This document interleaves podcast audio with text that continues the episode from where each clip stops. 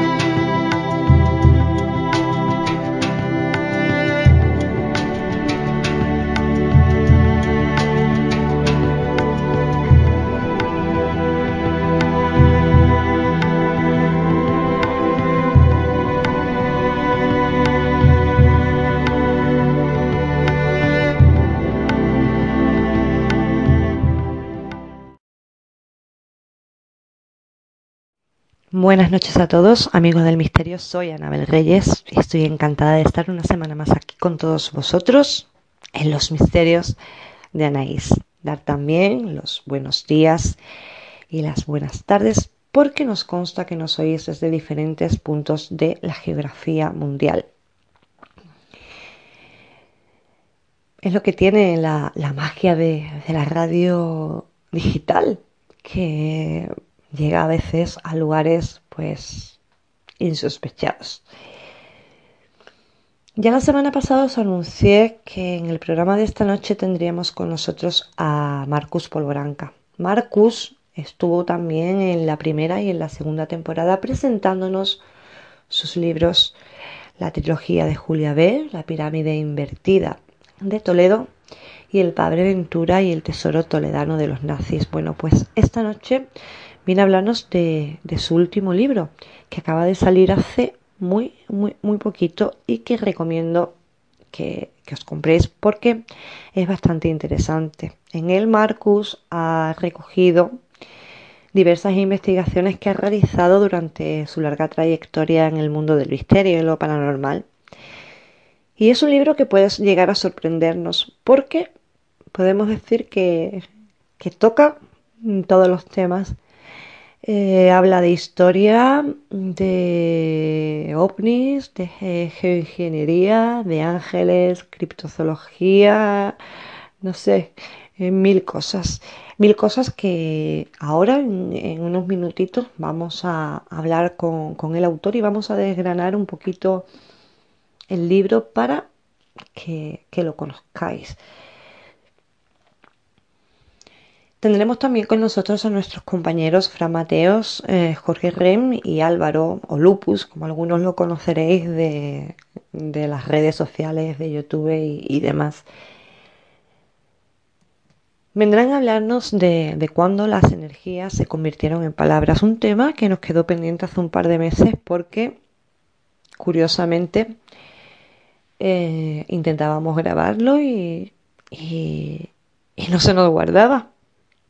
Vamos a ver si en el programa de esta noche tenemos un poquito más de suerte y podemos hablar de eso, de, de cuando las energías se convirtieron en palabras, porque no le damos muchas veces importancia a, nuestra forma de comunicarnos, a nuestra forma de hablar. Y, y muchas veces, eh, por falta de conocimiento,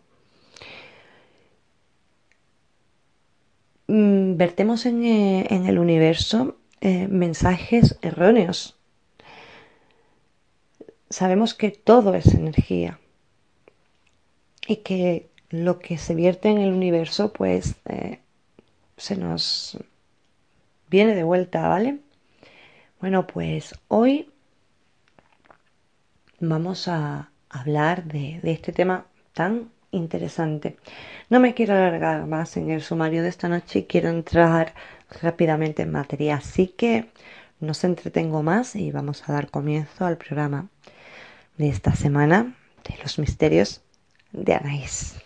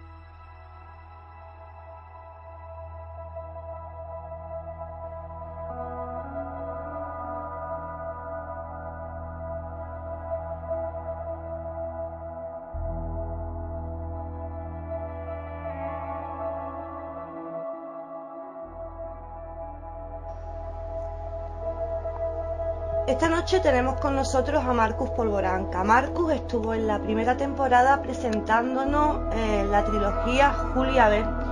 Eh, y hablándonos también de, su libro La pirámide invertida de Toledo. En la segunda temporada creo recordar que vino a presentarnos el libro del Padre Ventura y el tesoro toledano de los nazis. Y esta noche viene a hablarnos de, de su último libro, enigmas misteriosos e inexplicables. Eh, buenas noches, Marcus. Muy buenas noches, Anabel. ¿Qué tal? Un placer estar aquí con, vosotros un día más. El placer es nuestro. Marcus, Eh, ¿Por qué escribir eh, este libro? Bueno, es un, es un recopilatorio en realidad, no, no, son textos nuevos, sino textos que formaban parte de, la página web, también de la revista que, publico periódicamente, que saco de vez en cuando. Y, bueno, era una manera de, tenerlo reunido, ¿no? Había muchos textos, no han entrado todos, pero sí que había muchos textos, muchos artículos que, me parecía que habían, que, estaban bien, ¿no? Que merecían formar parte de, algún recopilatorio, ¿no? Para que estuvieran recogidos en, en libro y bueno, eh, básicamente por eso, para, para tenerlos reunidos en un, en un volumen y que, bueno, gente que, a lo mejor no, no, ha seguido desde antes la, web, ¿no? O que me descubra de nuevas, digamos, que pueda tener ahí una referencia y pueda, pueda consultarlo, ¿no? También para mí, ¿no? Como una manera de, de ¿no? una especie de, álbum, ¿no? De cosas que, que estaban escritas, que, que, son de alguna manera la, los temas que me han interesado hasta ahora y que, bueno, para tenerlos ahí recogidos. Marcus, imagino que habrá sido muy difícil elegir qué casos ibas a exponer en el libro porque habrás tenido que dejar muchísimos fuera, ¿no? Sí, he dejado algunos, bueno, por, diferentes razones, ¿no? Muchas veces para cuando escribes un, un libro, cuando recopilas algo así, lo que, lo que intentas es que haya una visión general de lo que, de lo que me gusta, ¿no? En este caso, como te digo, son temas que reflejan el, los, eh, asuntos que me, han interesado hasta ahora. Digo hasta ahora porque posiblemente de aquí unos años siga investigando, siga interesándome por cosas y sean otras cosas diferentes, pero hasta hoy, hasta el momento de, haber publicado este libro, son los temas que, me han, que más me han interesado, ¿no? Temas como Toledo, con, con las novelas del, padre Ventura, ¿no? Y los asuntos que circulan alrededor de, Toledo, la magia y sus misterios eh, civilizaciones perdidas, la criptozoología, que es un tema que también me interesa, y temas variados, ¿no? como pueden ser, yo que sé, desde los vampiros, ¿no? Los, zombies, temas clásicos del, del, misterio, ¿no? Algún caso extraño de, de, fenómenos sobrenaturales en algunas partes del mundo, América, que es un tema que, que me interesa mucho, ¿no? El continente americano y sus misterios. Y sí, se han dejado algunos algunos temas fuera, pero yo creo que en el libro sí que se reflejan esos, esos asuntos clásicos para mí, ¿no? Temas que, que me interesan y que me han interesado mucho hasta ahora. Y, bueno, hasta el punto de hacerme eh, interesar por, por libros, ¿no? Rastrear por internet y, demás, ya sabes. Eh, eso iba a comentar, que el libro es bastante variado. Lo divides en cuatro, llamémosle bloques. El mm. primero es historia prohibida y misteriosa, el segundo es Enigma en latitudes lejanas, el tercero Leyendas antiguas y modernas y el cuarto, como no podía ser otro, Toledo y el Padre Ventura. ¿Te parece bien que mm, hablemos de un par de casos de cada bloque? Sí, sí, perfectamente podemos hablar, hablar de ello. Ya te digo que son temas que me, apasionan. Empezamos por el primero, por historia prohibida y misteriosa. En ese bloque eh, nos hablas de, del Escorial, un monumento al misterio en sí por, por antonomasia. Cuéntanos qué, qué es lo que recoges en el libro.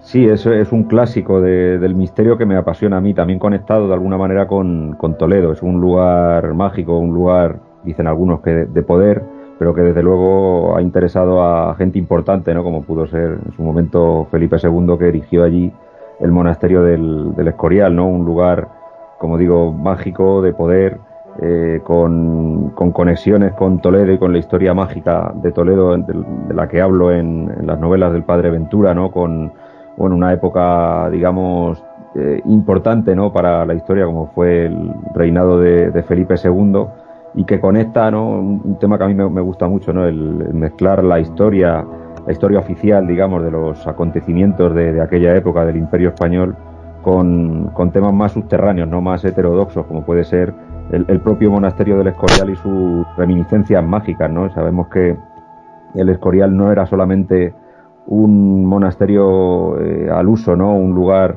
de, oración o de trabajo de, monjes, sino que allí había ubicado, ¿no? Eh, Felipe II con, esa ambivalencia de personalidad, ¿no? Siendo eh, un rey ortodoxo en, en, lo religioso, ¿no? Tenía sus, sus devaneos, ¿no? Con, la, con el mundo heterodoxo, con la magia, con la alquimia sobre todo. Eh, al parecer había allí un laboratorio alquímico donde se realizaron experimentos y donde dice la leyenda que, eh, realizando esos experimentos hubo algún tipo de, explosión, ¿no? Eh, precisamente eso, ¿no? Y ese tipo de, temas como pueden ser el escorial lo que, lo que a mí me, gusta, ¿no? Y esa mezcla entre, entre lo oficial y, lo más subterráneo, ¿no? Como se, mezclan, ¿no? Precisamente de ahí que el, el escorial y el propio Felipe II, ¿no? Con esa personalidad un poco, bueno, contradictoria, ¿no? Por un lado, combatiendo las herejías y erigiéndose como, como paladín de, de, la ortodoxia, ¿no? Y, por otro lado, de espaldas al gran público, quizás de la historia oficial, un, apasionado de, las artes ocultas, un coleccionista de libros, eh, de libros prohibidos en su propia biblioteca y con, con, bueno, con un gusto eh, bastante morboso ¿no? por, ese tipo de temas. En este bloque nos hablas también del enigma de la momia negra. Cuando hablamos de momias siempre pensamos en, en Egipto y en, sus, y en sus faraones. Pero en el año 1958 un italiano descubrió una momia negra que era más antigua que, que las de, que la de Egipto y era un, niño, ¿no, Marcos? Cuéntanos. Sí, sobre todo el, tema de, la momia negra, el, misterio que tiene no es algo que conecta con, con lo más misterioso ya de por sí de, Egipto, ¿no? que son los orígenes de, Egipto. Hay mucha controversia en relación a esto. Eh, se, sabemos, ¿no? De, Egipto se sabe bastante porque ha quedado mucho escrito, ¿no? Desde el momento en el que se pudieron eh, descifrar los, jeroglíficos hay una, cronología, ¿no? Pero siempre está el, el, misterio en torno a sus orígenes y al, y al pasado, ¿no? Y este tema de, la momia negra, ¿no? El, el, hecho de posibles civilizaciones anteriores, ¿no? De, pueblos originarios, los pueblos originarios que pudieron haber originado, que pudieron haber llevado a, a, crear la civilización egipcia, no se sabe muy bien dónde pudieron estar y una de las posibles teorías es que pudo haber estado en esa zona del, Sáhara, ¿no? en el desierto del Sáhara, que se sabe que en, el pasado, ¿no? por restos geológicos, eh, pudo haber sido no tanto un, desierto, sino un vergel, donde incluso hay algunos restos arqueológicos que apuntan a, pueblos que habían, habrían habitado allí durante, durante mucho tiempo, como el, como el posible origen ¿no? de, la, de la civilización. Es, yo creo, uno de los grandes misterios de, Egipto, que ya de por sí tiene muchísimos, pero el, verdadero, ¿no? El, saber si realmente fue una civilización cuna como la consideramos hasta ahora, o pudieron haber civilizaciones anteriores a, ella que la bueno que, se desarrollaron y terminaron siendo la, civilización egipcia. Es desde luego un tema un tema apasionante. ¿Tú eres de los que piensas que habría que reescribir la historia, Marcos? Sí, pero yo creo que ya no es una cuestión de, de, opinión, ¿no? Sino de, por un lado, de, sentido común, ¿no? Por, la, por el gran número de, hallazgos que se van produciendo constantemente en torno a, a, civilizaciones más, más antiguas, ¿no? O, incluso a la datación de las civilizaciones que ya conocemos, ¿no? Sabiendo que, que bueno, parece ser que hubo cosas muy anteriores pero parece una cosa de, sentido común, ¿no? No, podemos... la gran esfinge, la erosión que mm. tiene la piedra está datada de, más tiempo que, el monumento. Sí, está claro, sí, está claro que las teorías que habíamos manejado hasta ahora, ¿no? Eh, daban a entender que prácticamente habían surgido esas grandes civilizaciones de, la nada. Parece que, bueno, eh, es complicado sostenerlas en base a, a, todos esos nuevos hallazgos, incluso como dicen, ¿no? Hallazgos a, a monumentos que se atribuyen a, en este caso a la civilización egipcia y que según eh, todas esas pruebas que se van reuniendo poco a poco parece que, bueno podrían ser más antiguas incluso de lo que de lo que pensamos no y, podemos hablar no solamente de la civilización egipcia sino bueno de, descubrimientos más más antiguos no como por ejemplo puede ser Gobekli Tepe no esa ese templo esa ciudad que encontrada en, en Turquía no que nos lleva a dataciones mucho más antiguas, ¿no? Y que, bueno, como digo, el, sentido común nos lleva a, tener que concluir que, hubo más humanidades más, eh, mucho más antiguas, ¿no? En el segundo bloque, en el de enigmas en latitudes lejanas, eh, recoges casos de criptozoología. Hablas de Momo, el monstruo del lago, del lago Missouri. Momo es menos conocido que Nessie, pero realmente Sí, el momo, que como bien dices, no es un, monstruo que forma parte del folclore del estado de Missouri en Estados Unidos. Es uno de esos eh, eh, una de esas criptocriaturas, ¿no? Como, como puede ser el, Yeti o el Sasquatch en, en la costa oeste. Es un, un, ser parecido, ¿no? Una especie de homínido, según relatan los testigos que dicen haberlo visto, que que bueno, tiene, cumple eh, las características que, esos otros eh, monstruos, ¿no? Tipo, como decía, Yeti o el Sasquatch, ¿no? Son homínidos de, gran tamaño que siempre eh, andan medio escondidos en, las sombras, ¿no? Y que no se presentan, nunca se llegan a presentar de forma de forma real, material, ¿no? De alguna manera cumple las, las características, ¿no? Que, que se definen, ¿no? Cuando en su libro Realidad Daimónica, Patrick Harpur, ¿no? un autor que a mí me, gusta mucho, ¿no? Me, gusta mucho esa teoría de que pueden ser no tanto seres eh, materiales, ¿no? como podríamos llegar a pensar, sino, más bien seres intermedios, ¿no? que forman parte de, no, no totalmente de la fantasía, pero sino, sí de un, de un estado intermedio de realidad que, que bueno, eh, se presenta, ¿no? Son eh, hechos reales, ¿no? Los testigos afirman haberlo visto, pero siempre de una manera un tanto lateral, ¿no? No, no se llegan a, materializar realmente, ¿no? Sino que, están, como digo, en un punto intermedio. Y Momo formaría parte de, estos seres, ¿no? Hay muchos, ¿no? No solamente eh, la lista podría ser inmensa, ¿no? No, no solamente de, de seres así homínidos, sino también monstruos en lagos, criaturas tipo reptiles, ¿no? El mundo de la criptozoología, desde luego, es, es un mundo fascinante y riquísimo, ¿no? Eh, hay que destacar que a Momo lo ven unos niños. Este tipo de seres siempre suelen verlo niños, ¿verdad, Marco?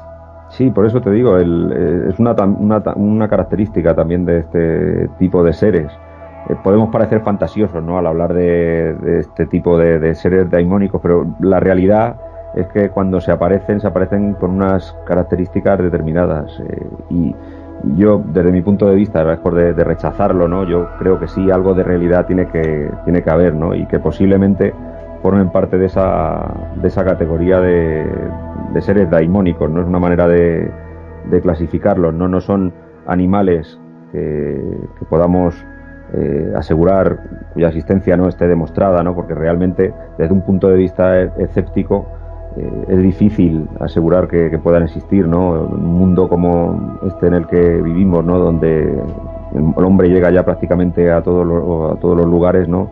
Es muy difícil encontrar especies de, animales de un tamaño considerable, ¿no? Teniendo en cuenta, bueno, eh, aquello que, siempre argumentan los escépticos, ¿no? Para eh, poder demostrar la existencia de un animal que hubiera podido mantenerse a lo largo de los, de los siglos no totalmente ajeno al conocimiento humano, tendría que haber existido una, gran colonia, no tendríamos que haber encontrado rastros de ellos, no sé, heces o, eh, o incluso cadáveres, ¿no? En este caso parecen seres más bien esquivos, ¿no? No, llegamos nunca a, a descubrirlos del todo y como dices, las apariciones son siempre o casi siempre en, momentos, en momentos, digamos, mágicos, ¿no? Entre comillas, que, eh, como digo, para mí son momentos daimónicos, son momentos en, el atardecer o en el amanecer o incluso de noche, y las, las visiones no son siempre directas, ¿no? Sino que eh, los testigos parecen haber visto más bien sombras o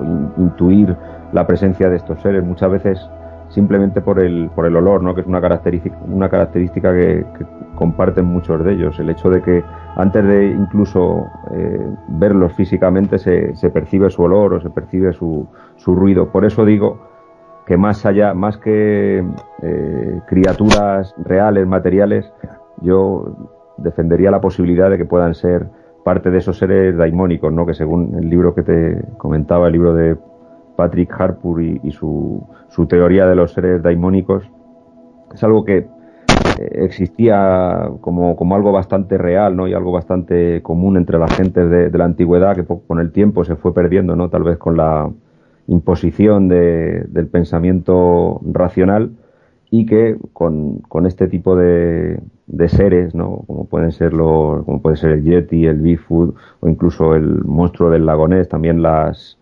los, los grandes los grandes gatos, ¿no? que es un fenómeno propio del, de las islas británicas, eh, han, podido persistir ¿no? en, nuestra mente. ¿no? Es una teoría que a mí, como digo, me parece bastante interesante.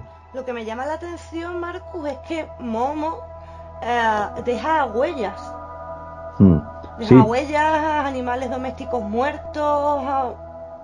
No sí, claro, precisamente ahí es la, la, ambivalencia de estos seres, ¿no? Por un lado, el hecho de que, de que eh, esos momentos en los que se producen los, los testimonios, ¿no? los avistamientos, el hecho de que eh, sean de alguna manera muy parecidos a, lo que puede ser una aparición espectral, ¿no? Con, con el hecho de que, se, eh, de que los avistamientos se produzcan en, en momentos de, de noche, ¿no? O, o en el atardecer Unido a esto está el hecho de que hay pruebas también materiales, ¿no? No solamente ya el testimonio de los, de los testigos, de las personas que lo ven, que puede ser más o menos eh, bueno, sospechoso, ¿no? Cualquiera lo puede poner en duda, está que hay algunos restos materiales, ¿no? La verdad que también tendrían que ser constatables, ¿no? Pues ya sabemos que muchas veces se, se afirma que hay cosas y, y, bueno, hay que ver también la manera en que se han recogido las muestras y demás. Pero igual que ocurre con el, con el Yeti y con otras criaturas criptozoológicas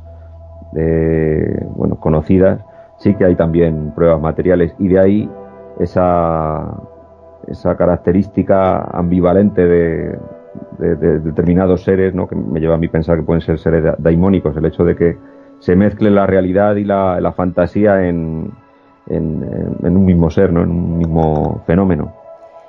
En estas, eh en este bloque del libro mm, también tienes hueco para fenómenos atmosféricos extraños. Nos hablas de la niebla carnívora de Tomoka. Cuéntanos.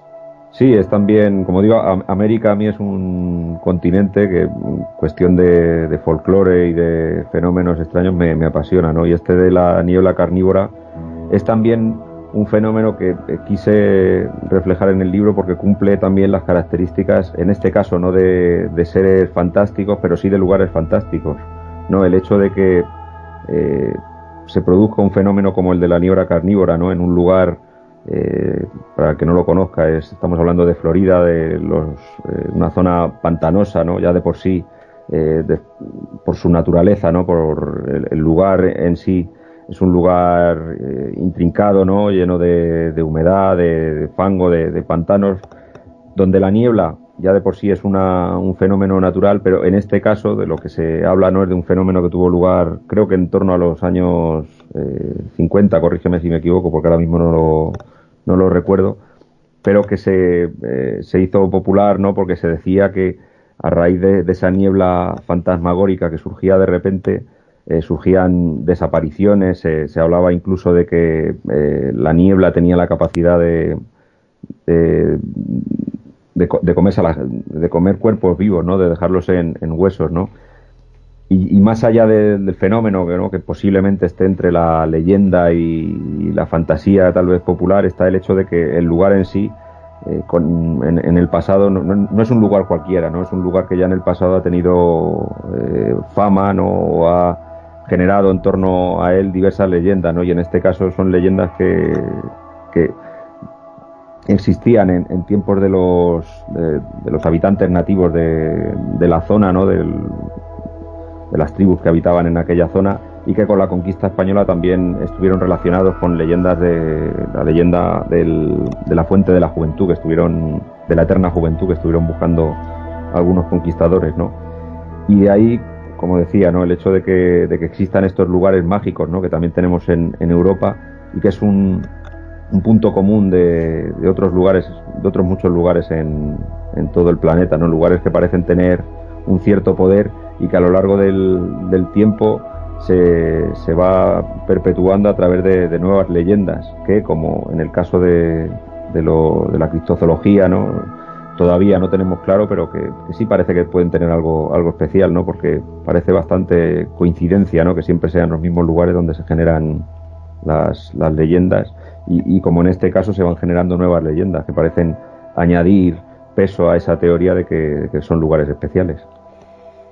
En el tercer bloque, en leyendas antiguas y modernas, me ha llamado mucho la atención, Marcus, que el primer tema a tratar sea la geoingeniería. ¿Por qué has metido la, la geoingeniería ahí? Sí, como digo, ¿no? el libro lo que hace es, reunir temas que a mí me interesan. En un momento dado fue eh, la geoingeniería fue un tema que incluí en un número de, la revista porque me parece un tema interesante. No siempre cuando abordamos algún tema, digamos, del, misterio, lo interesante no es solamente eh, el hecho de, bueno, eh, lo, que puede impresionar o no el tema en sí, sino también que tenga un, pozo de realidad, ¿no? Yo creo que en el caso de la ingeniería, que como digo, fue un tema que en su momento por el que me interesé bastante, ¿no? Tiene, tiene ese punto también de, de, ambivalencia, ¿no? Entre lo fantástico, lo legendario, lo, eh, lo impresionante y también ese punto de, realidad, ¿no? Hablamos de, una posible conspiración, digo posible porque si no, no sería un tema del, del misterio, ¿no? Es un tema que podemos incluir dentro del misterio porque existe ese, ese punto también de, duda. Yo al final, no, bueno, invito a la gente, por supuesto, a que, a que lea mi, mi artículo, pero eh, la conclusión básica es, que tenemos que investigar, ¿no? Por nuestra cuenta, no nos podemos conformar con, con las opiniones que nos den, sino que, lo importante es informarnos, ¿no? Y también en un caso como este, ¿no? Que estamos hablando de, de salud pública, ¿no? Porque al final de lo que se habla en, en la conspiración es de que nos de que pueden estar fumigando los cielos no y pueden estar eh, realizando determinados tipos de, experimentos o de procesos para cambiar el clima o para modificar incluso se habla genéticamente determinadas plantas no o, eh, interferir en el crecimiento de, determinadas plantas y de, nuestro entorno. Lo que tenemos que exigir en este caso también es, es más información a las, a las autoridades es un tema eh, que puede resultar. Y preocuparnos también por mm. lo que está publicado, porque mm, hay muchas patentes y muchos artículos por ahí, muchos estudios mm. que la gente debería de, meterse en internet, buscarlo y informarse. Sí, eso es, porque al, junto a, a, toda la información que hay respecto a bueno la posible teoría, que cuando uno se mete por primera vez en el tema puede resultar chocante, ¿no? Y puede llevarle a cualquiera pensar que bueno que puede tratarse simplemente de, paranoia. Junto a eso está también eh, la, existencia real de tecnología que es capaz de hacer algunas cosas a través de, de, espolvorear con la atmósfera a través de los aviones, ¿no? Existe eso. Y, existe, por supuesto. firmados por, por mm. algunos gobiernos que están publicados en Internet. Simplemente hay que investigar sobre el tema y buscar un. Sí, ¿no? Y, que se tenga presente que no es todo tal y como nos lo cuentan muchas veces, o como no nos lo cuentan, ¿no? Porque en este caso incluso existe bastante. Eh, eh, no, no, hay demasiada información, ¿no? Directamente no, no, se habla demasiado, pero sí que existen razones para, para pensar que se puede hacer y existen razones también para pensar que, bueno, si, si, existen, si existe la tecnología para hacer cosas y modificar cosas y demás, bueno, precisamente los gobiernos ¿no? y quienes están en el poder no son no, quedan libres de, por lo menos de sospecha no tenemos derecho y tenemos razones para pensar que, hay que estar un poco alerta nos hablas también de, del tercer hombre o el misterio de los ángeles de la guarda este tema me mm. gusta Marco sí es un tema también apasionante que conecta con, con bueno con las las aventuras de, de, los grandes exploradores del siglo XIX y del siglo XX a lo largo del mundo, ¿no? Y en lugares eh, lejanos, ¿no? como pueden ser eh, las montañas en el Himalaya, ¿no? la conquista de las grandes cumbres o, las exploraciones a lugares recónditos como, el desierto o, los polos, ¿no? Y es precisamente ahí en, en, los polos donde, se gesta, ¿no? De alguna manera la leyenda del, tercer hombre, que no es más que, que la sensación de, de, estos, de algunos de estos exploradores, ¿no? Y es algo que, que comparten muchos de ellos, ¿no? Y que es, eh, han podido relatar, ¿no? Que en momentos de, de, mayor peligro, ¿no? Cuando se sienten que, pueden estar a punto de, fallecer dentro de, una de estas grandes aventuras, ¿no? Sintiéndose solos escalando una montaña o en mitad del, Polo Norte, por ejemplo, sienten una presencia, ¿no? Alguien que, que en el último momento, cuando están a punto de, de, morir directamente, ¿no? Se, ven quizá muertos de, sed o, en una situación límite, encuentran la ayuda de una presencia que igual que lo que comentaba en torno a, estos seres daimónicos, ¿no? Es una presencia entre real e irreal, ¿no? Una, como, ellos sienten que hay alguien junto a ellos que, en el último momento, sobre todo, más que algo material, lo que les da es la fuerza para seguir, ¿no? Esa, ese, ese último, esa eh, ayuda que llega en el momento más inesperado, ¿no? A través de, una presencia que realmente ellos saben que es, que es ficticia, ¿no? Ellos eh, son conscientes de que están solos, pero sienten esa presencia que es lo que le da, lo que les da ánimos en el último momento para seguir y que en algunos casos incluso les, les llega a salvar, ¿no? Porque de no haber sido por, por, la, por esa presencia, por ese tercer hombre, como, como le llaman, no habrían conseguido superar ese, ese momento de, crisis, ¿no? En un momento de, de, máximo peligro. Hay muchos casos de niños que se han perdido en el bosque y dicen haber visto al tercer mm. hombre. Sí, forma parte, como digo, ¿no? de, ese, de ese amplio eh, saco ¿no? que podemos llamar, que yo como digo, siguiendo esa teoría de ese libro que, tanto me, gusta, podemos eh, englobar dentro de lo que es la realidad daimónica, de esos seres, eh, bueno, esas presencias eh, de frontera, ¿no? Digamos, que no, no llegan a ser totalmente materiales y tampoco totalmente ficticios, ¿no? Pero que están ahí, ¿no? Que puede ser un, ese mundo que, que también se ha denominado, ¿no? El mundo de lo paranormal y que, como digo, en el pasado parece ser, por lo que nos dicen algunos autores y algunas crónicas, era algo bastante habitual que hemos perdido, pero bueno, que de vez en cuando se, se manifiesta. Y puede ser que en, situaciones límites, ¿no? Cuando la mente está forzada a salir tal vez de, del engranaje habitual de, la realidad donde vivimos en, a lo largo del, día a día, ¿no? forzándolo de esa manera en situaciones límites, tal vez se abra esa puerta hacia ese otro mundo. En el libro Enigmas misteriosos e inexplicables no podía faltar el padre Ventura y Toledo. A ellos le dedicas un, bloque completo. Sí, porque es, bueno, como dicen, no podía faltar, ¿no? El padre Ventura forma parte de, de, mi obra literaria, ¿no? Es protagonista de, de, los dos libros que tengo dedicados a, a él y a, y a, Toledo y evidentemente es un, un tema que a mí me fascina, ¿no? Toledo como ciudad es una ciudad ya de por sí bellísima, ¿no? Llena de historia y llena de una historia también eh, heterodoxa, ¿no? Fue en la Edad Media la capital de, la magia, ¿no? Por lo menos para quienes seguían esta, este tipo de disciplinas y, bueno, tiene eso, eso ha quedado impregnado evidentemente en la ciudad y según mi fantasía y según también el padre Ventura es algo que, persiste todavía, ¿no? Que podría persistir la fuerza mágica de Toledo y de bueno, de la historia, ¿no? Como decía con, con el Escorial, hay una hay un momento en el o hay momentos en la historia en las que ambas, ambas historias, ¿no? Ambos relatos, el relato oficial de, de la historia y el relato heterodoxo se, se juntan. Nos hablas del Padre Ventura y el misterio del Greco. Sí, eh, forma parte dentro de ese, de ese epígrafe, ¿no? dentro de, del capítulo dedicado a Toledo, incluido algunos relatos, ¿no? porque bueno, el padre Ventura está dentro de mi mente y siempre está eh, incitándome a escribir.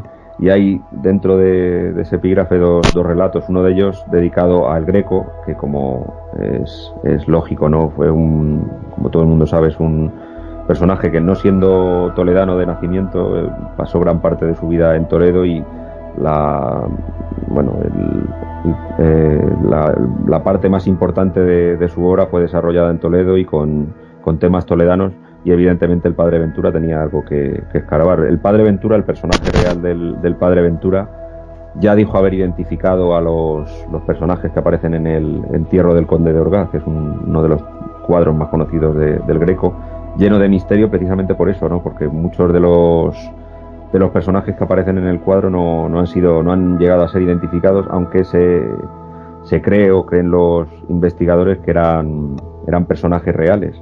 Que ya de por sí es un cuadro misterioso, ¿no? porque representa a personajes de su época, de la época del Greco, eh, metidos en una, en una escena que representa algo que había ocurrido siglos atrás, ¿no? Por, eso digo que, el Greco, bueno, hay que tomarlo aparte y forma parte también de esa historia mágica de Toledo, además de, por su genio artístico, por la manera de elegir los temas y, según el padre Ventura, porque pudo haber formado parte también de esa historia mágica de, la ciudad. Bueno, la ciudad todavía le rinde pleitesía al Greco una vez al año en la fiesta de la luz del Greco de Toledo. Claro, es que ya te digo que es un, es un personaje fundamental para, para Toledo que se retroalimenta ¿no? con la ciudad, ¿no? No se sabe hasta qué punto es el greco el que, el que ha cambiado la visión de la ciudad o es la ciudad la que influyó al greco, ¿no? Son como uña y carne, podríamos decir.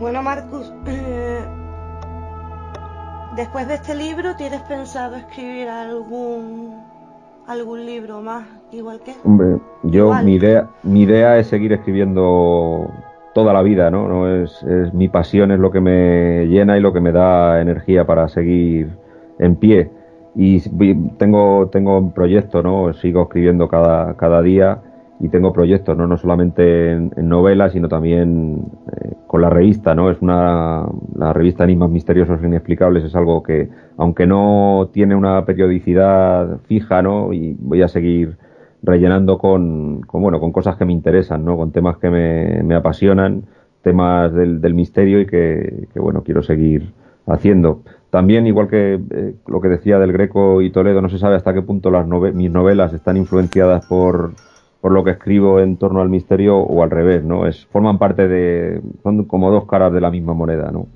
Y bueno, ahí, ahí pienso seguir. A Marcus también podemos escucharlo en el Círculo de Hermes, eres colaborador habitual del programa, ¿no?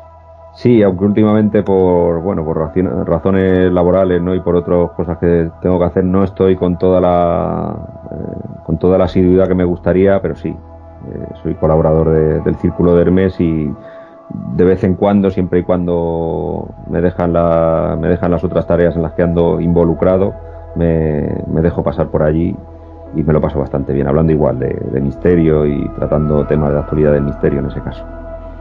Marcus, ¿cómo podemos conseguir un ejemplar de tu libro? El, libro se, se, vende a través de Amazon en formato digital, en formato Kindle y en formato de papel. Se puede adquirir también a través de Amazon o escribiéndonos a través de, la página web de enigmasmisteriososinexplicables.com. Pues muchas gracias Marcus por haber estado aquí esta noche. Espero Nada, que prontito estés de vuelta presentándonos un nuevo libro que sé que, que prontito seguro que, sacas algo. Yo siempre, yo siempre encantado de, bueno, de presentar mis libros y de charlar con vosotros. La verdad que me siento muy a gusto aquí en, en vuestra casa. Noches, Marco. Buenas noches, muchas gracias.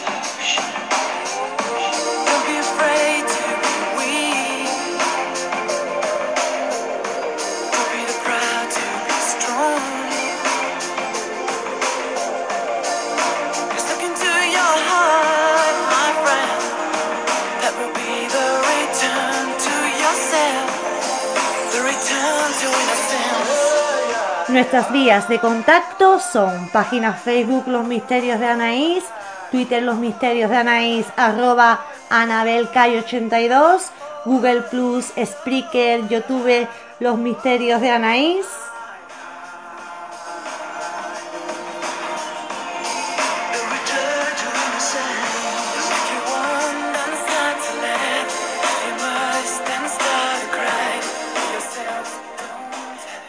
Además, siempre podéis encontrarme en mi blog anareyesitewordpress.com.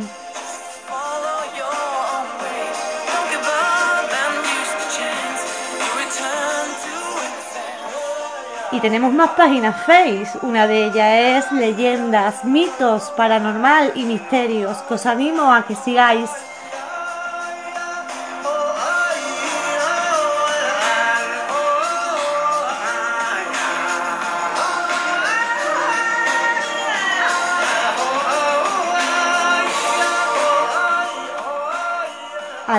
Tenemos muchos grupos.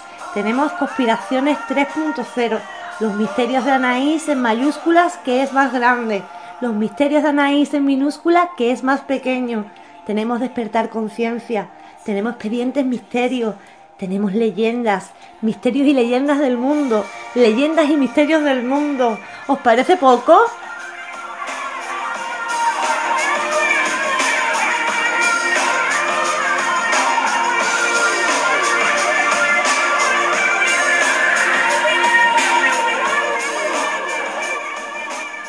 Deciros también que estamos en el canal Misterios de iVox y que los jueves nos retransmite en Edenex, la radio del misterio.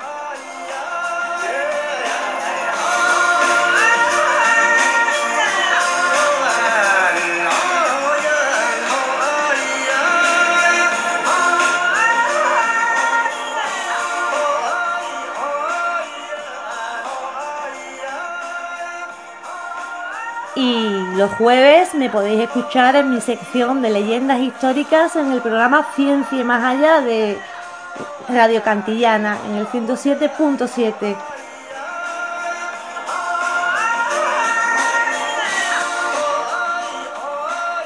Y por supuesto nos podéis escuchar en iTunes y ahora aquí en la plataforma iVox.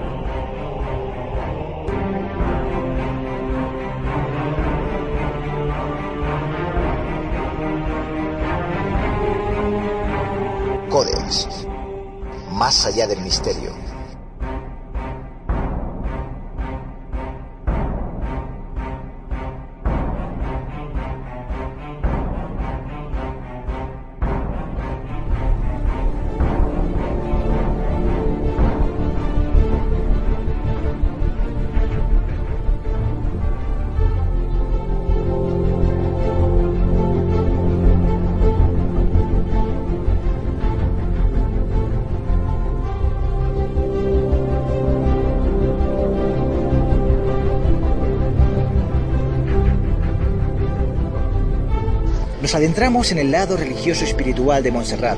La leyenda dice que en el año 880 unos pastores, tras presenciar luces en el cielo, las vieron dirigirse al interior de una cueva del macizo.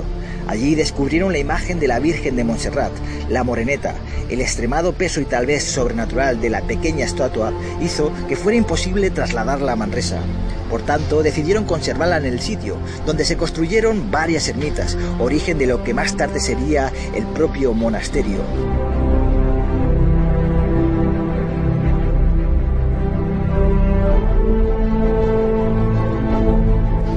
Construido a 720 metros de altura en este macizo, Montserrat, traducido como Monte Serrado.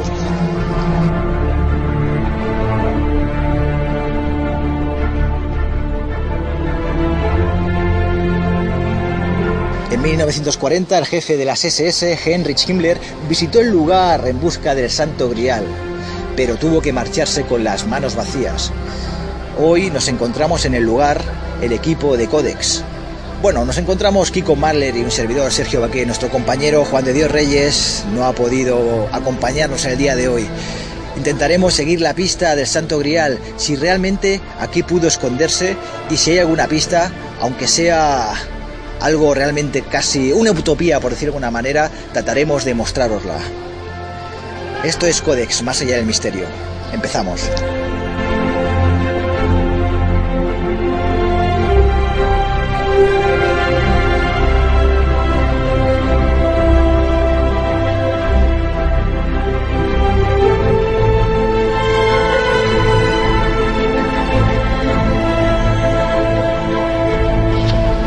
Muy buenas, señor Mahler. Muy buenas compañeros. Pues hoy estamos aquí en esta mítica montaña, la montaña de Montserrat, llena de leyendas, llena de, de- de acertijos, eh, y vamos a intentar eh, ¿Esa palabra existe? Sí, si la digo yo, sí, que existe. sí, me suena más, me suena más. sí, eh, todos los misterios que hay sobre eh, lo que ocurrió, como tú hubieras comentado, en 1940, sobre, sobre la aparición de Himmler, ¿no? el jefe de las SS, buscando aquí el Santo Grial, las constataciones que le dieron los, monjes, ¿no? un poco extrañas pa- para mi punto de vista, ¿no? un con tanto poder que simplemente un monje de una abadía le conteste de esa manera, se niegue a recibirlo. Eh, es un poco todo extraño, ¿no? Y por no olvidar, pues la aparición del mismísimo Napoleón mucho antes que Himmler y, y algunos apuntes que daremos sobre, quizás que eso no, no esté muy muy documentado, no esté muy hablado, pero Leonardo da Vinci también tiene algo que ver con la montaña de Montserrat, ¿no? Y no olvidemos que si la leyenda es cierta y el Pirato de Sion existió y Leonardo da Vinci fue uno de, su- de sus integrantes y, y un custodio del susodicho Santo Grial, y tiene algo que ver con esta montaña, es muy posible que aquí pueda, no sé, no digo estar hoy en día, pero haber estado aquí el famoso Santo Grial. Lo iremos viendo por el camino. Se- Seguidnos en esta aventura, que yo creo que lo vais a pasar francamente bien. Si desarrollamos un poquito la, la visita de Heinrich Himmler en 1940, él apareció aquí con 25 SS y uno de sus altos mandos, que era Wolf, visitó la, la basílica y bueno, le dijo al padre Ripoll, que fue quien les atendió, y no el abad, eh, Antonio María Marcet, que no quiso atenderles, puesto que las desavenencias del nacionalsocialismo y del nazismo contra el, el catolicismo y, y el cristianismo eran, eran importantes, sobre todo cuando había órdenes que estaban en, en oposición contra el movimiento nazi, pues los nazis no tenían miramientos contra ellos. Entonces, en principio por eso no les atendió. Entonces fue a visitarlos, atenderles el padre Ripoll, que dominaba el alemán. Curiosamente, dominaba Sí, el alemán. Es, es extraño, ¿no? Que en aquella época hubiera. Y, y- y ya, Padre Ripoll suena, pero es que era, era un monje, sí, era, era un monje, digamos, un simple monjecillo que había por ahí. Porque no olvidemos que el padre Antonio María Marcetti Poal se negó, que era el abad eh, por aquel entonces de. Se, se negó tanto él como el, el padre Escarret, Escarret, sí. que fue el posteriormente el abad de- del monasterio. y se negaron completamente, ¿no? Y, y aunque esa es la historia oficial, es un poco extraña, ¿no? Que un tío, como he comentado antes, con tanto poder, ¿no? El jefe de la SS alemana, uh, madre mía, ¿no? Llega aquí y, y- y se va como viene, porque en realidad no quiso ni. le comentaron de que si quería entrar a mirar el a mirar lo que es la ermita o lo que sea, lo- lo- las instalaciones y se negó, no quería. Él vino a buscar lo que vino a buscar, le atendieron malamente y se fue. Es un poco. Me cuentan que entró ¿no? en la, en la misma basílica donde precisamente estamos ahora, en las, en las puertas de, del patio exterior, el atrio que llega hasta la basílica, pero Wolf le dijo al padre Ripoll que no le interesaba, que quería ver las grutas interiores que conectaban el propio monasterio con Montserrat, esas grutas que cosen del macizo. Y bueno, el padre Ripoll le dijo que nanay, le dijo que nada. Entonces quería entonces ver la parte agreste, montañosa de la montaña y fueron hasta el pico de Santa de San Bartolomé.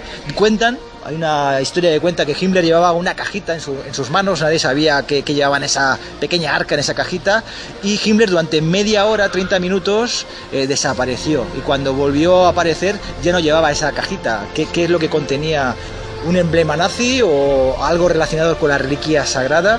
Bueno, cuanto menos es extraño y sobre todo hay algo que nos ha llamado poderosamente la atención y es que, que no les atendiera el abad por aquel entonces del lugar.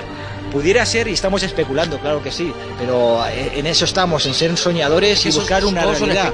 Pero podría resultar que el abad por aquel entonces fuera un miembro adepto al priorato de Sion. Están sonando ahora las campanas aquí en el, en el monasterio. Eh, supongo que será una hora punta, ¿no? ¿Qué hora puede ser ahora? Escuchamos las campanas.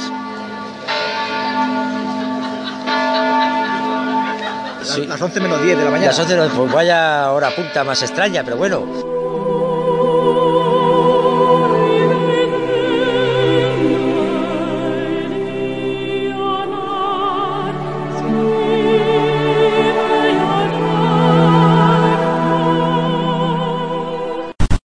Precisábamos a cruzar la puerta de entrada con la sala de acero de la, de la basílica y en las puertas hay unos dibujos, eh, unas inscripciones, unos símbolos. Vemos que parte de ese símbolo es, sin duda alguna, la flor de lis. La flor de lis que está relacionada con el priorato de Sion. El símbolo del priorato de Sion, parte de su símbolo, la parte superior es una flor de lis. ¿Y esto a qué nos lleva, Kiko? Señor Mahler, A lo mismo. nos lleva a que aquí podría ocultarse, podrían haber miembros del Priorato de Sion, de los custodios del Santo Grial. Hola, pues nos va a atender el padre Hilari y nos va a explicar un poquito el acontecimiento de la visita de Himmler a Montserrat. Hola, muchas gracias por atendernos. Mucho gusto. El- nosotros, eh, yo no estaba aún en Montserrat, pero los benedictinos, por los benedictinos alemanes, teníamos noticias de la persecución de los cristianos en, en Alemania. Entonces, el abad, Marseille, que era entonces el abad, no salió a recibir a, a Himmler, que iba acompañado del general Wolf, jefe de las SS. ¿no? El abad coadjutor, que era abad Escarré, tampoco salió. Sacaron a, a unos monjes que sabían alemán para atenderles, pero ni el abad ni el abad coadjutor no, no les recibieron. El padre Ripoll, ¿no? El padre Ripoll fue quien atendió. El, el principal, pero también estaba el padre Sebria Baraut, pero el que más atendió fue el padre Andreu Ripoll. sí. Entonces, eh, salió la escolanía en el camarín visitando a la Virgen. El padre Ripoll, al general Wolf, que iba con su gorra de plato, dijo, ante una dama un caballero se descubre. Qué bueno. Y se quitó la gorra. y entonces los escolanía cantaron, no sé, una salve o al- algo así. Y el general Wolf le dijo al, al padre mm, Gregory eh, Estrada, que era otro de los que sabían alemán, sabían alemán porque durante la guerra se habían refugiado, durante la guerra española, se habían refugiado en monasterios alemanes. ¿no? Ah. Sí. Pues eh, Mira, resuelto una de nuestras dudas. Sí, como que sabía alemán, ¿no? Algo tan complicado, una lengua tan complicada que un monje supiera alemán, pues, pues, ¿por qué? Pues mira, Entonces no se estudiaban tanto idiomas Por eso. extranjeros. o tal, sí, sí. Entonces eh, el general Wolf le dijo al padre Gregorio, que era músico, le dijo, a su excelencia no le interesa esto. O sea, todo religioso no, le interesa. Era la montaña, la montaña y el archivo. Te preguntan, ¿qué tienen ustedes de documentación sobre el Santo Grial? Y el padre Poncio, pues nada de nada. En primer lugar, porque el archivo de Montserrat fue destruido en la guerra de Napoleón. Y segundo, porque aquí nunca ha habido nada del Santo Grial. Esto se lo inventaron ustedes, los románticos alemanes, pues las visitas de algunos de estos románticos Echenbach, ¿no? Echenbach era uno de los autores con el tema de Percival, ¿no? Percival. o Sí, Percival. Percival, y que confunden el Mont Salvat El Mont de Salvat. Percival con, con Montserrat. Montserrat con, con Montserrat. Sí, bueno, también está Monsegur. Sí. Ahí también confundido. Monsegur, Montserrat, Montserrat. Se, se loca- localizar en distintos sitios. Total, que, aquí no hay nada, ni hay la menor base. Lo que sea de Antogrial, eh, cosa vuestra, pero Montserrat, nada de nada. Eh, incidentes. Como le- que les interesaba más la montaña que el santuario, fueron a San Jerónimo. Fueron a San Jerónimo. Pico. En la cabina que había entonces, una pequeña cabina de poca capacidad, que subía casi verticalmente hasta la, la cima. Y en- durante esta ascensión hubo una discusión entre, eh, entre Himmler y el padre Ripoll. El padre Ripoll le reprochó la persecución que estaban sufriendo. Todo decía que no, que, que, eh, evadían divisas. Y y le contestó, estaba bien documentado, no, ayudaban a las, a las misiones que los venecianos tenían en el extremo oriente. Y tenían que enviarles dinero, como podían. Y, y discutieron fuertemente. Y hablaban los dos en alemán airados. Y estaba, había poca gente en, en aquella cabina, que, que, que cabrían una docena de personas. ¿no? Entonces estaba el general Orgaz, capitán general, y veía atónito a nada menos que Himmler con un, monje que le estaba discutiendo y regañando. ¿no? sabía de qué iba la cosa. Eh, supimos algo más tarde que al día siguiente un despacho del consulado británico en Barcelona informaba a Foreign Office de la discusión Sí que en la trascendió. ¿no? cabina del aéreo. Sí, sí que trascendió el, el- el- bueno, el, Alguien, la, la alguien de los que estaban allí, no padre Ripoll, ¿no? Alguien de los que estaban allí, tal vez alguien de los mismos alemanes, no sé.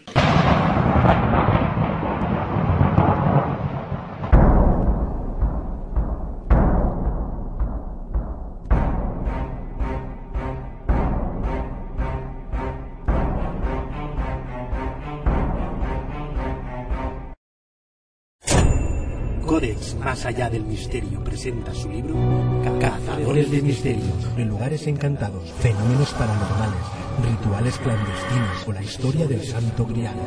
Una obra de editorial Sidonia y prólogo de Lorenzo Fernández Bueno. Cazadores de misterio. Una parte del precio de la obra será destinado a proyectos solidarios.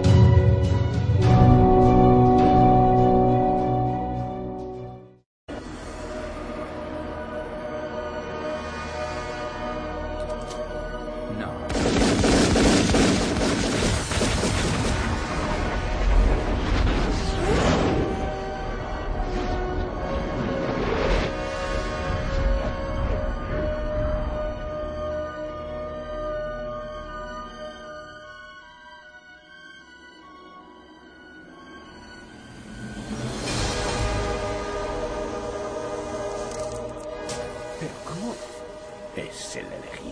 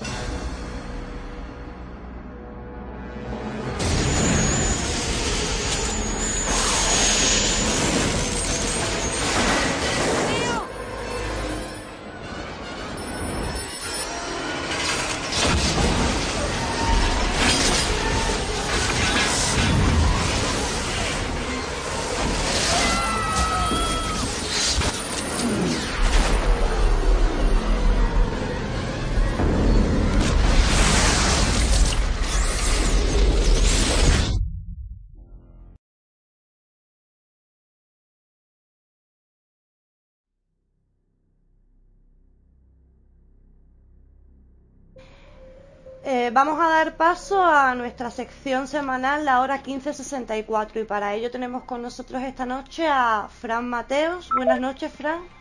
Hola, buenas noches, Anabel. Jorge Ren, buenas noches. Hola, buenas noches a todos. Buenas noches, Anabel. Buenas noches, Fran. Álvaro creo que también está por ahí, ¿no? Hola, buenas noches, Anaís. Buenas noches a todos. Un placer. A ¿Y Jorge, hay, alguien, hay alguien más por ahí? Parece esto una sesión de Ouija.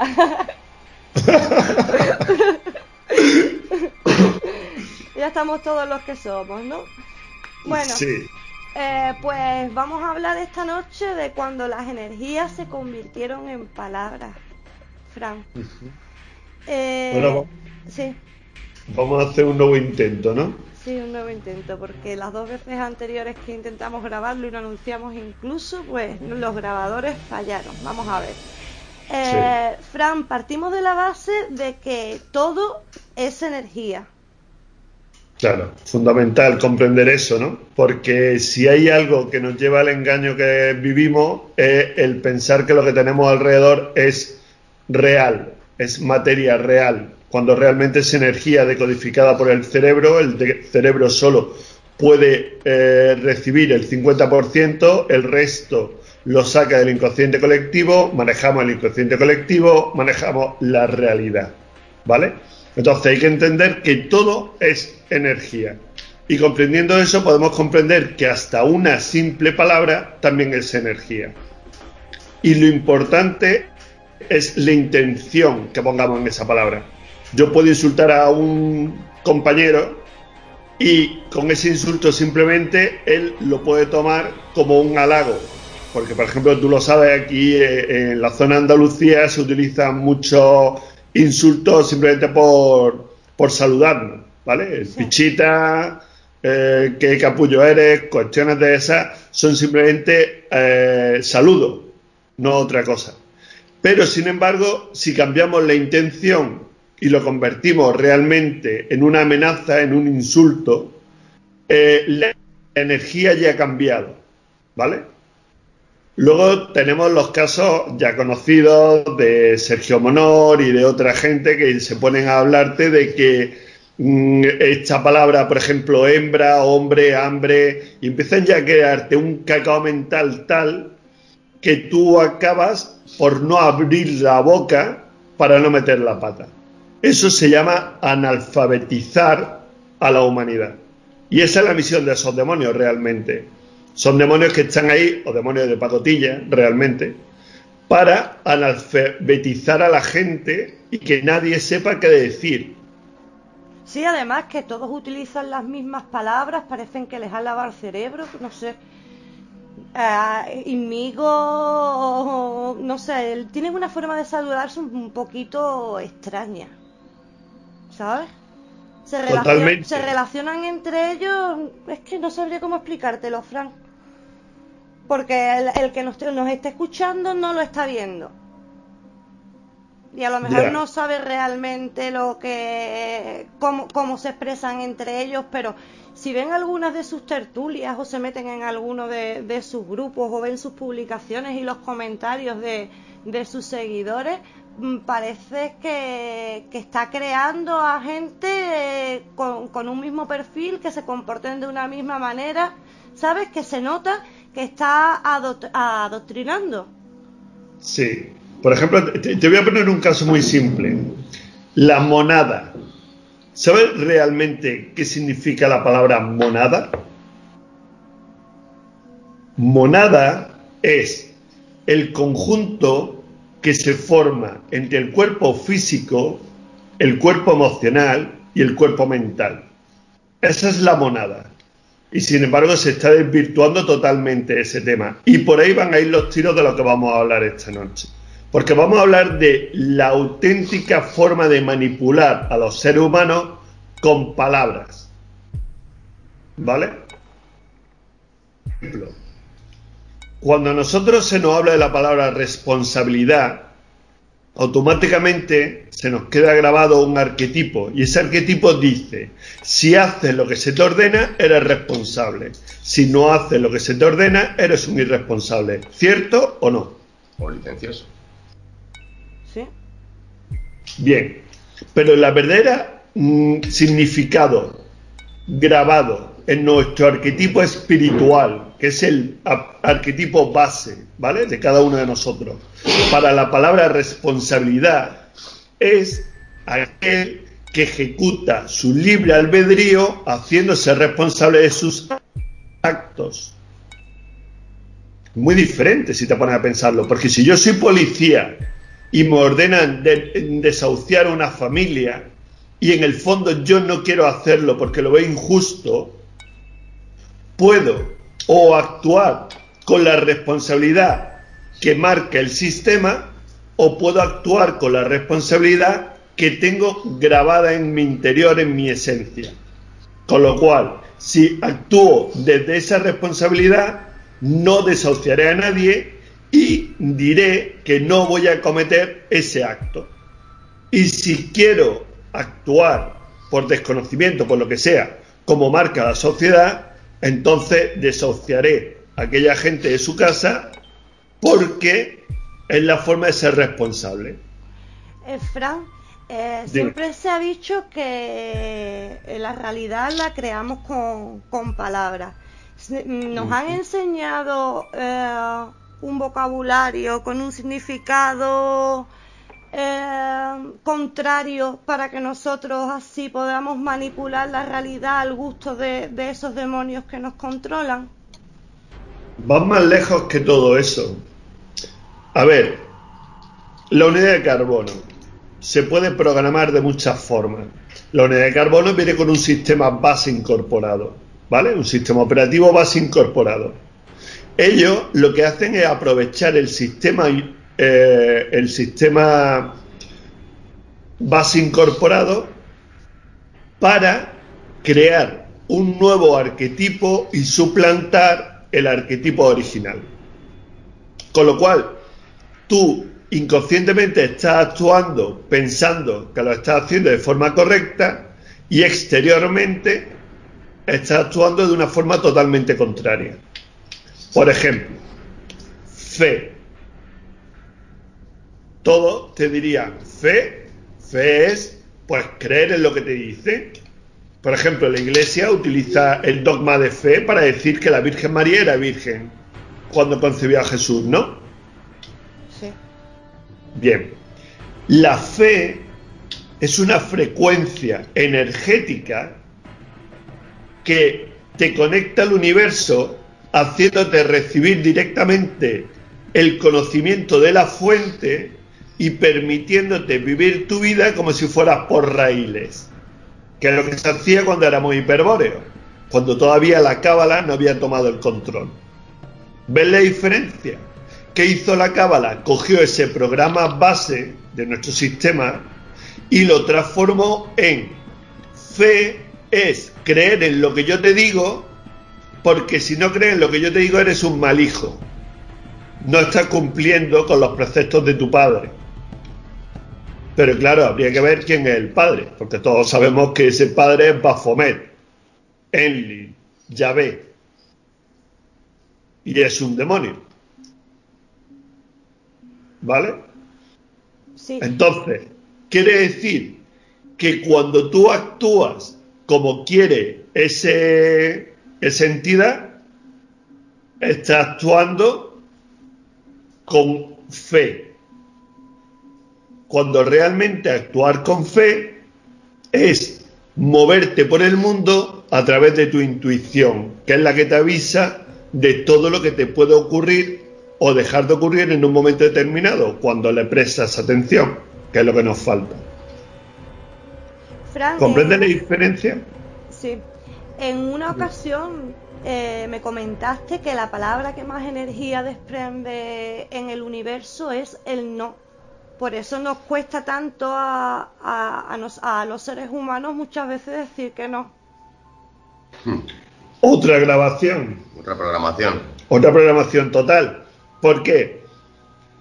Pues porque realmente a mí cuando me, me vinieron contando que no podía decir no, porque el universo no entiende de no, yo me quedé alucinando. A ver, pero si las palabras las hemos creado nosotros, si aquí lo único que cuenta es la intención.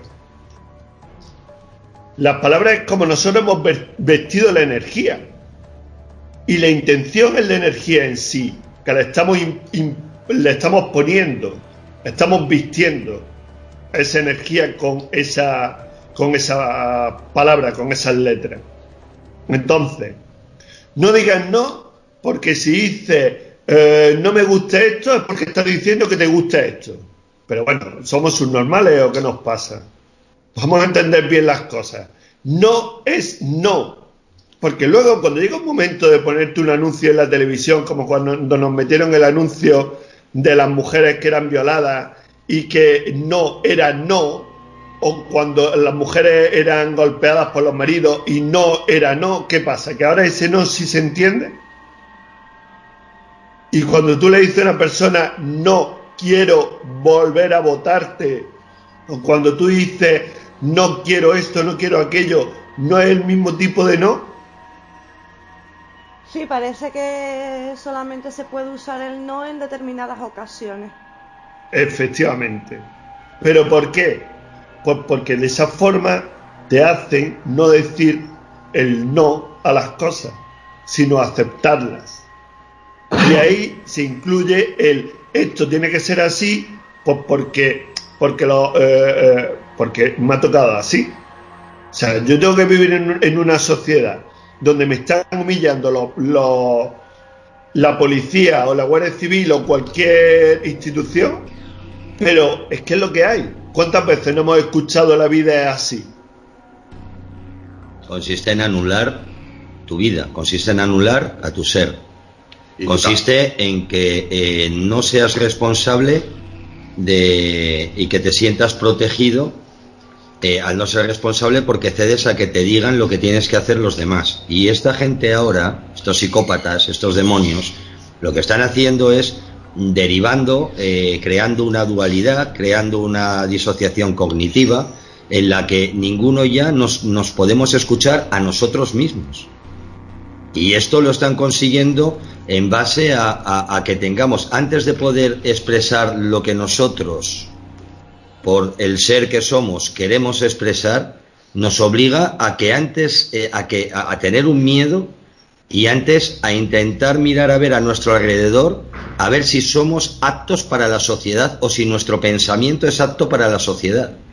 Y en el momento en el que ese pensamiento no esté acorde con esa sociedad, entonces la misma sociedad lo va a discriminar. Por eso tenemos tanto miedo a muchas cosas. ahora mismo estamos viviendo eh, unos momentos muy, muy, muy peligrosos. Estamos empezando a consentir ciertas cosas, no a consentir, sino que nos están modificando y aunque no nos eh, convenza del todo, vamos, a muchos o a la gran mayoría no nos convence nada. Pero tal y como nos lo están vendiendo, eh, pues parece que va a tener que ser así, que es lo que decimos todos. Ah, pues tendrá que ser así. Bueno, ¿y qué parte puedes tú, en qué parte tú puedes ayudar a, todo esto? Pues primero, identifica qué es lo que están haciendo contigo y después confía en ti mismo. Sé responsable de tus actos. Y voy a poner el ejemplo que nos está pasando ahora mismito con el asunto de la pederastia. Todo está relacionado, acordaros, pero que es que están pasando muchas cosas que la gente no se está enterando. En Canadá, por ejemplo, pues se ha admitido ya la zoofilia, pero cuidado, la zoofilia respetando al animal. Tú no puedes penetrar al animal, porque el animal no te va a consentir o sí consentir, pero que el animal te penetre a ti, eso ya está en Canadá. En Canadá está, bueno, y a nivel mundial lo que se está tratando ahora mismito es de programarnos, o están tratando de programarnos para que veamos la pederastia como algo normal. Es decir, eh, los niños no sufren cuando son abusados, no lo encuentran como abuso, porque la sexualidad del niño o la sexualidad del adulto, pues tiene que ser respetadas ambas. y lo que están de alguna forma diciendo por eso ahora las condenas a los violadores de menores, a los, a los pederastas, son tan, son tan leves, ¿no?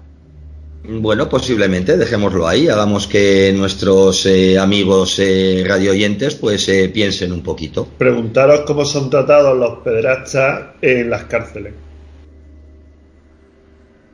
Solo digo eso. Después fijaros el cómo lo están haciendo. Si los pederastas ahora mismo están perseguidos o llevan siendo perseguidos desde hace un montón de tiempo y ahora se está eh, eh, se le está dando un poquito más de manga ancha y lo estamos viendo con las liberaciones de violadores que están habiendo y estamos viendo los problemas que están causando y claro, lo estamos viendo porque nos los están poniendo en los medios de comunicación. Otras cosas no que veo son muchas noticias de mucha gente relacionada con la iglesia metida en lo que es la pederastia. Me veo muchas noticias, pero no me veo ninguna denuncia, ningún juicio. ¿Qué pasa? ¿Que esa gente no tienen que dar explicaciones ante un juez? Ni nadie en la cárcel va a saber, igual que los políticos y los banqueros. Y fijaros que no se está diciendo en todos los medios, se está avisando y se está informando a través de Internet. Los mismos medios oficiales que tienen en Internet y lo dicen en Internet no lo dicen después en los medios masivos como los llamamos. Sabemos que está todo manipulado. Pero dejadme que acabe eh, este, este asunto de la pederastia porque es un asunto muy grave. Lo estamos consintiendo poco a poco y seguramente nosotros no lo admitamos, pero nuestros hijos o nuestros nietos ya lo vean normal. Ellos lo que tratan de alguna forma es de que lo veamos, que lo que está, lo que está pasando es normal, o que cada uno elija. Oye, si a ti te gusta, pues lo haces, y si al niño le gusta, pues lo hace. Y si yo tengo que hacer una campaña diciendo, no, no, es que a este chiquillo de tres años eh, o de siete años le gusta porque mira lo que feliz está, vosotros tendréis que ser los críticos porque sois los que estáis consintiendo que estas cosas se hagan, por lo menos socialmente, y a lo mejor nos estamos quejando de que uno fuma. Pero bueno, Pero vamos a ver, eh, es que un lo niño que está buscando... con 3, 4, 5 años no tiene conciencia ni de lo que le gusta ni lo que le deja de gustar, porque si tú lo dejas suelto, al niño le puede gustar tirarse por el balcón también. ¿Y qué pasa? ¿También lo dejas que se tire por el balcón? Claro, mirad lo que ha pasado con las familias elitistas y lo que está pasando en Hollywood. Anabel tampoco le gusta ir a la escuela y sin embargo va. ¿Comprende? Y no toda la vida hemos ido a la escuela. Aquí de lo que se trata es que nos van a hacer una campaña de publicidad en la que nos van a decir que van a normalizar y van a regular lo que es esa pederastia. Es decir, el niño que quiera ¿eh? y que va a ser feliz ese niño, que no se le va a estar dando un maltrato. De esa manera el gobierno o el sistema o la Matrix va a hacer que una pederastia sea oficial o licenciosa y otra pederastia pues sea pues delictiva. ¿Eh? Y, en definitiva, tú has dado en la clave. Un niño de siete años o de tres años tiene el raciocinio. ¿De verdad que pensamos que esto es así? En nuestro momento no, pero poco a poco y con esta serie de vacunas en nuestro cerebro, con estos mensajes, en, las, en dos generaciones lo tendremos como normal. Ten en cuenta que a estos demonios se les ha expulsado en más de 300 ocasiones, ocasiones de, distintos países y en todas se le ha expulsado por el mismo motivo, por degenerar a la humanidad. Solo que ahora lo han conseguido. Ahora mejoraron el plan y consiguieron adueñarse del mundo. Y antes simplemente cuando llegaban a un, a un número determinado de acciones que ya eran terribles, ¿vale? Entonces los cogían, se unía el pueblo y los echaban. ¿Por qué no podemos hacer ahora lo mismo? Porque ahora el pueblo prefiere ir el fin de semana al campo de fútbol de turno o ir al cine o visitar su grande superficie antes de darse cuenta o de reconocer la verdad. Y la verdad es que somos esclavos por consentimiento propio. Y mientras nosotros estamos consintiendo y nos tienen ahí ocupaditos con el fútbol y con todo, pues resulta que mientras dormíamos ellos nos están metiendo otra serie de hermanos pero con otras tendencias, con otras creencias, en la que, por ejemplo, pues el matrimonio entre un adulto y una de siete años, una chiquita de, una chiquilla de siete años, pues es normal. Y todo está ocurriendo delante de tus narices, pero te están haciendo mirar hacia otro lado. Y cada día son más. Nada más tienes que poner tu cerebro un poquito a pensar y a tener un poco de, empatía. Y mira, con no hace falta ser un futurólogo para saber lo que se nos viene encima. Es que nos tienen todo el día enfrentados, Jorge. Claro. Divide y vencerás, pan y circo. Mira, ayer me vi. Estamos haciendo nosotros su agenda. Eso es lo que nos tenemos que dar cuenta. Tenemos que ser responsables de, de, lo que intentan hacer con nosotros, para eso lo tendremos que identificar. Pero si ya somos conocedores, porque yo con mucha gente con la que hemos estado hablando, con la que he estado hablando en estos últimos años, siempre es lo mismo, tendrá que ser así. Bueno, mira, yo sí sé que es esto, pero oye, yo quiero vivir tranquilo. Vamos a ver, es que si tú sabes que esto es así y de alguna manera sigues dando aliento a que siga siendo así, tú eres responsable, tú eres cómplice de lo que está pasando aquí. Cada día somos más y más y más, más de 21 millones en el planeta que nos hemos dado cuenta que esto es así y además actuamos. No dejamos que ellos sigan actuando por, por, por pensar que son los responsables y que a ti no te va a pasar nada. No, no, de momento tú estás sufriendo las consecuencias. Y primero vinieron a por los monos y como yo no era mono, pues no me preocupé. Después vinieron a por los tigres y como yo no era tigre, pues yo no me preocupé. Y ahora vienen a por las ratas y ahora ¿a quién me quejo? ¿Eh? Mira, ayer eh, me vi una foto de un niño por Facebook, circulaba por Facebook, la estaba la gente compartiendo, que pues, supuestamente no, no la habían devuelto después de... Eh, se había ido con el padre y no la había devuelto. Y el padre tenía que haberse presentado a un juicio de violencia de género y no había asistido, ¿vale? Y el niño llevaba pues dos días creo desaparecido. Y, no quise ni compartir lo que era la fotografía en un principio, bueno, ni en un final no la compartí, eh, porque como nos tienen todo el día eh, con el rollo de la violencia de género, como yo no he hablado con la madre personalmente, ni conozco a la familia cercana, y es una foto que circula por ahí con un mensaje, son dos fotos con dos mensajes diferentes, pero que hacen relación a lo mismo a, lo que, el niño es una víctima de la violencia de género. ¿Vale? Como nos tienen enfrentados con eso siempre, pues la verdad es que no, no pude, no puedo demostrar certeramente de que el niño ha desaparecido en sí y que no es alguien que está manipulando lo que es a la sociedad, pues para, para eso, para dividir, pues no quise lo que era compartir nos tienen entre lo que es violencia de género, entre lo que son las violaciones, porque nos llega a, a lo que es la televisión, nada, una cuarta parte de la información, lo que ellos quieren que, que, veamos. Mucha información sobre la manada, pero hay otras muchas violaciones que están silenciadas. Y ya una ya muchas veces ya no sabe ni qué hacer ni qué posicionarse cuando se ve este tipo de noticias. Es que Anaís, lo que no identifican es que el niño lo que es víctima del sistema, porque ¿quién ha provocado toda esa situación y, quién les, le da aliento a esa situación? Es que eso, no ponían descripción del niño, no ponía, ¿sabes? Porque a mí se me no me devuelven a mi hijo y lo primero que digo es lo que llevaba puesto, ¿sabes? Doy información sobre el niño.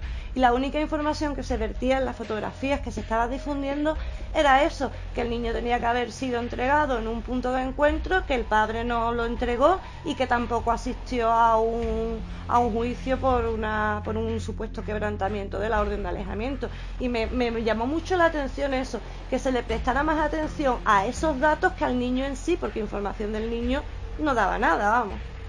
Claro, mirad, eh, eh, aquí eh, los que ya llevamos algunos años viendo todo lo que está pasando y los que ya le hemos dado la vuelta al jamón, nos hemos dado cuenta que allá donde crean las normas, que después nos venden al resto y que nos imponen al resto, y no hablo de leyes, hablo de reglas y normas, allí donde nacen es donde primero las vulneran y las quiebran y son los que después nos hacen o se hacen fuertes creyendo que tienen un poder o una autoridad sobre el ser vivo y se atreven a irse tranquilos a dormir a su casa cuando a ti sí que te obligan a cumplir esas normas que ellos mismos las crearon pero que no las cumplen. Eso a todos los niveles.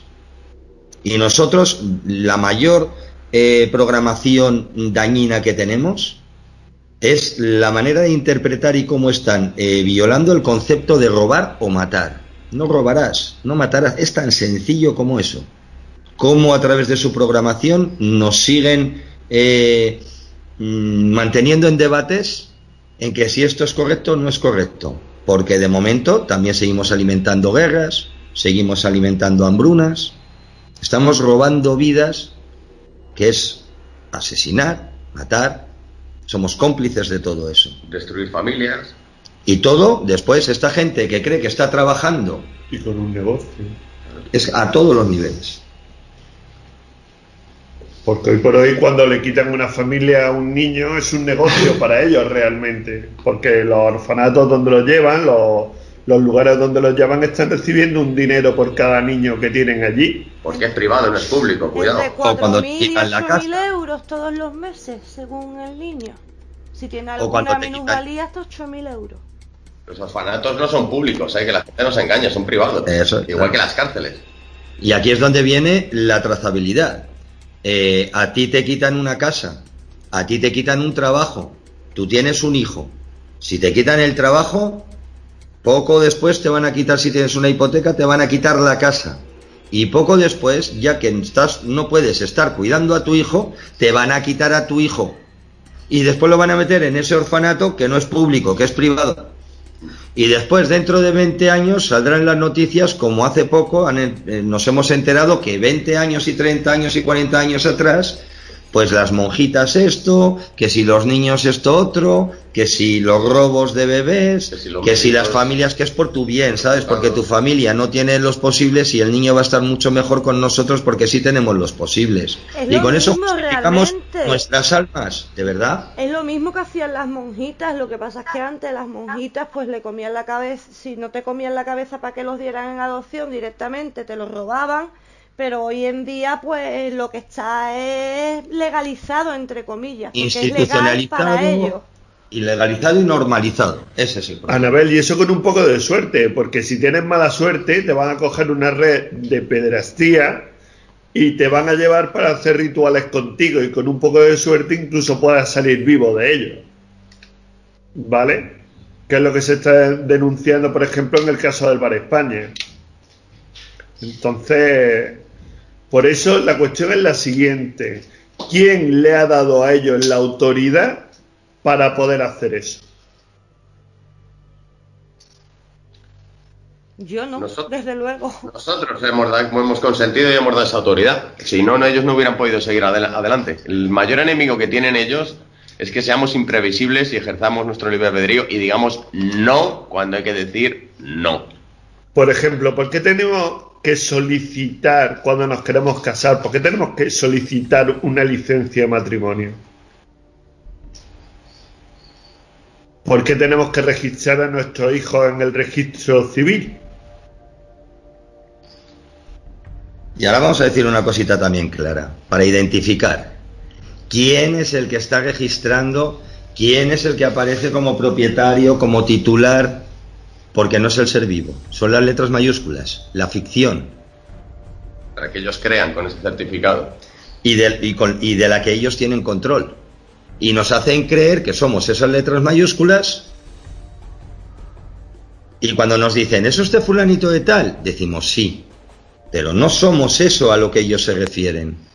Y ellos tampoco son los que le están eh, no son eh, eh, no cuentan en las instituciones no cuentan con el ser vivo con que tengan al de las letras mayúsculas que esté ocupando esa plaza ya les vale y ellos controlan solo la ficción jurídica no somos dueños ni de nuestro padre ni de nuestra madre somos dueños de la corporación España Hombre, de nuestra padre y de nuestra madre dueños no podemos ser, o sea, no somos propiedad. Eso, propiedad. entendido, pero tú no eres mm, no son tuyos tus hijos para la Matrix. Son de ellos, porque tú se los has dado. Lo que pasa es que tú no sabes que se los has dado.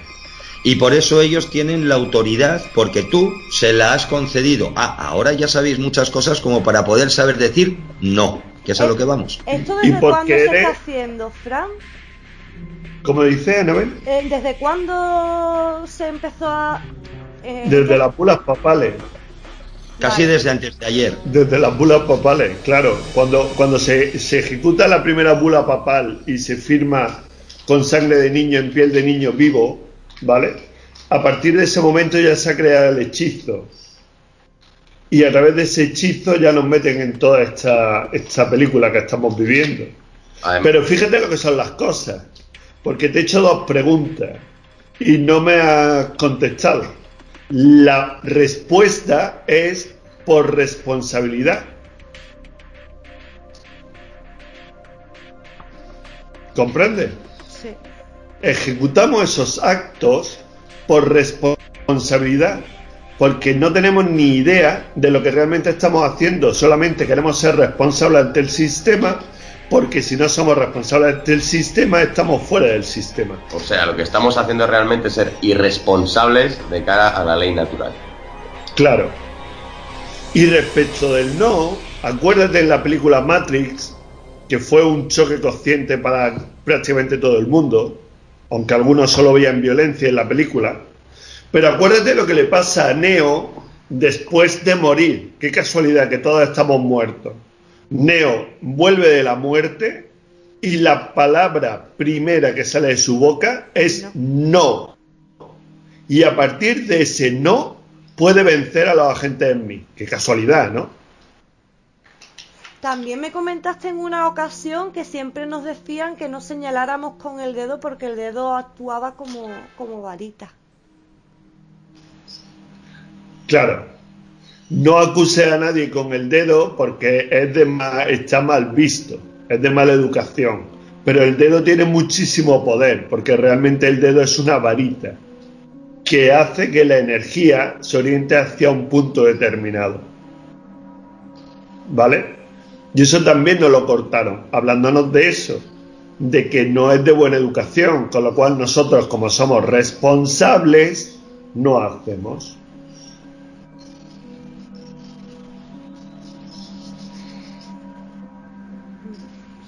Y se hizo el silencio. Tú sabes que te cuecen siempre a fuego lento, ¿vale? Entonces la historia es la, te lo van haciendo poquito a poquito. Primero das el primer paso de casarte, de sacarte una licencia para casarte y registrar tu matrimonio. Por lo tanto ahí, ahí ya está dando el consentimiento de que todo lo que salga de ese matrimonio se pueden hacer dueño ellos. ¿Ok? Por eso hay mucha gente que, vale, que, que llega esta información y demás y los hijos no lo registran, pero si su matrimonio está registrado están jodidos. Ahora, si es una pareja que no está registrada en ningún sitio y dan a luz, y dan a luz ¿vale? Y no lo registran, no pueden hacer absolutamente nada nadie. Mucha culpa también de lo que pasa es, por culpa de nosotros, porque todavía Todavía a día de hoy, cuando la gente se entera de la retirada de custodia de un menor, siguen utilizando la frase algo habrán hecho. ¿Sabes? Claro, claro. Porque tendemos a atacarnos a nosotros mismos, nos convertimos en agentes en mí de nuestros compañeros. Porque los demonios son muy listos. Antes había hablado de divide y vencerás. Divide y vencerás también quiere decir que nada tiene que ver con nada. Es decir, el Vaticano no tiene que ver con la política, ni tiene que ver con la ciencia, ni tiene que ver con la economía, ni tiene que ver con la red de pederastía, ni tiene que ver con XXXX. ¿Vale? Y la política igual. Cuando realmente todo está entrelazado, todo está unido, pero para eso tendríamos que tener pensamiento cuántico. Funcionamos con un programa base y ese programa base es pensamiento lineal porque nos crearon para ser esclavos o nos manipularon para ser esclavos. Y un esclavo no puede cuestionarse nada, solo tiene que ejecutar la orden que se le da. Y por supuesto que sea la última orden. ¿Os habéis fijado por qué prevalecen unas señales de tráfico con respecto a otras? ¿Cuál es la que prevalece? La última, ¿no?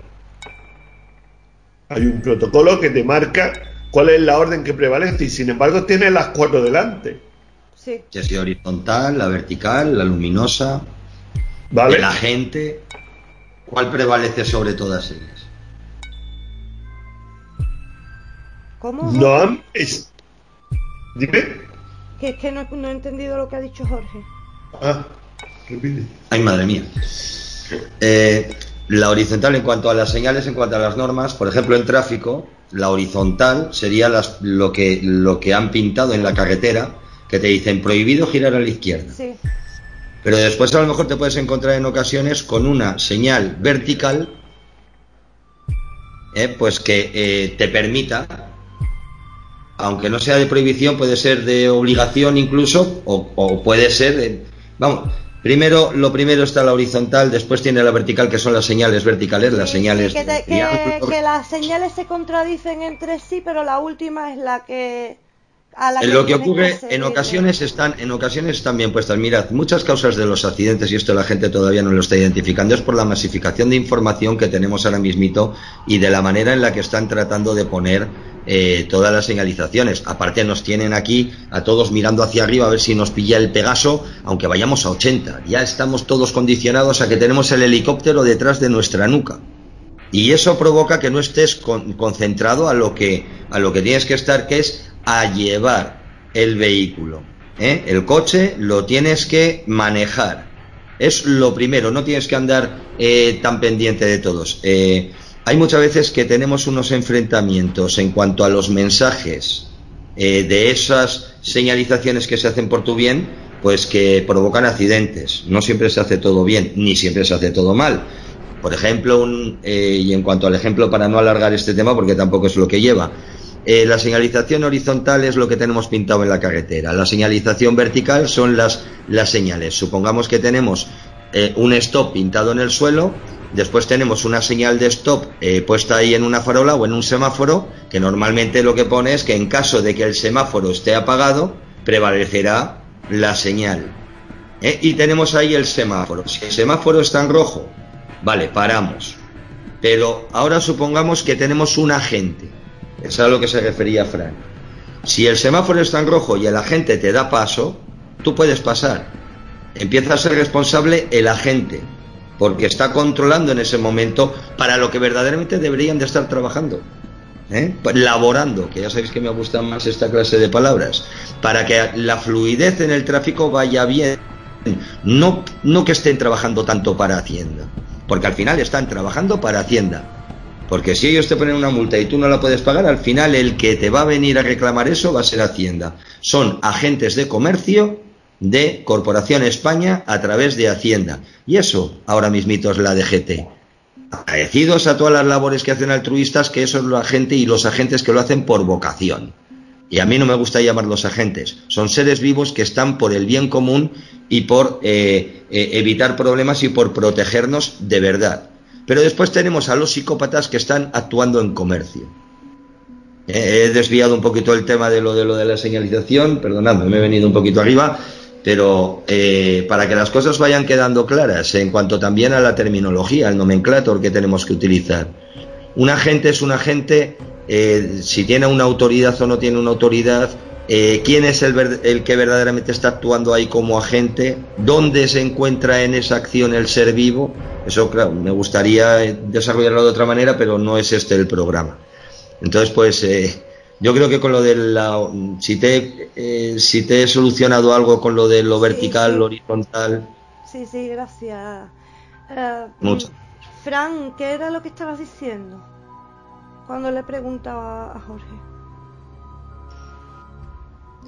Pues estaba hablando de que el pensamiento lineal te hace quedarte con la última orden que se te da.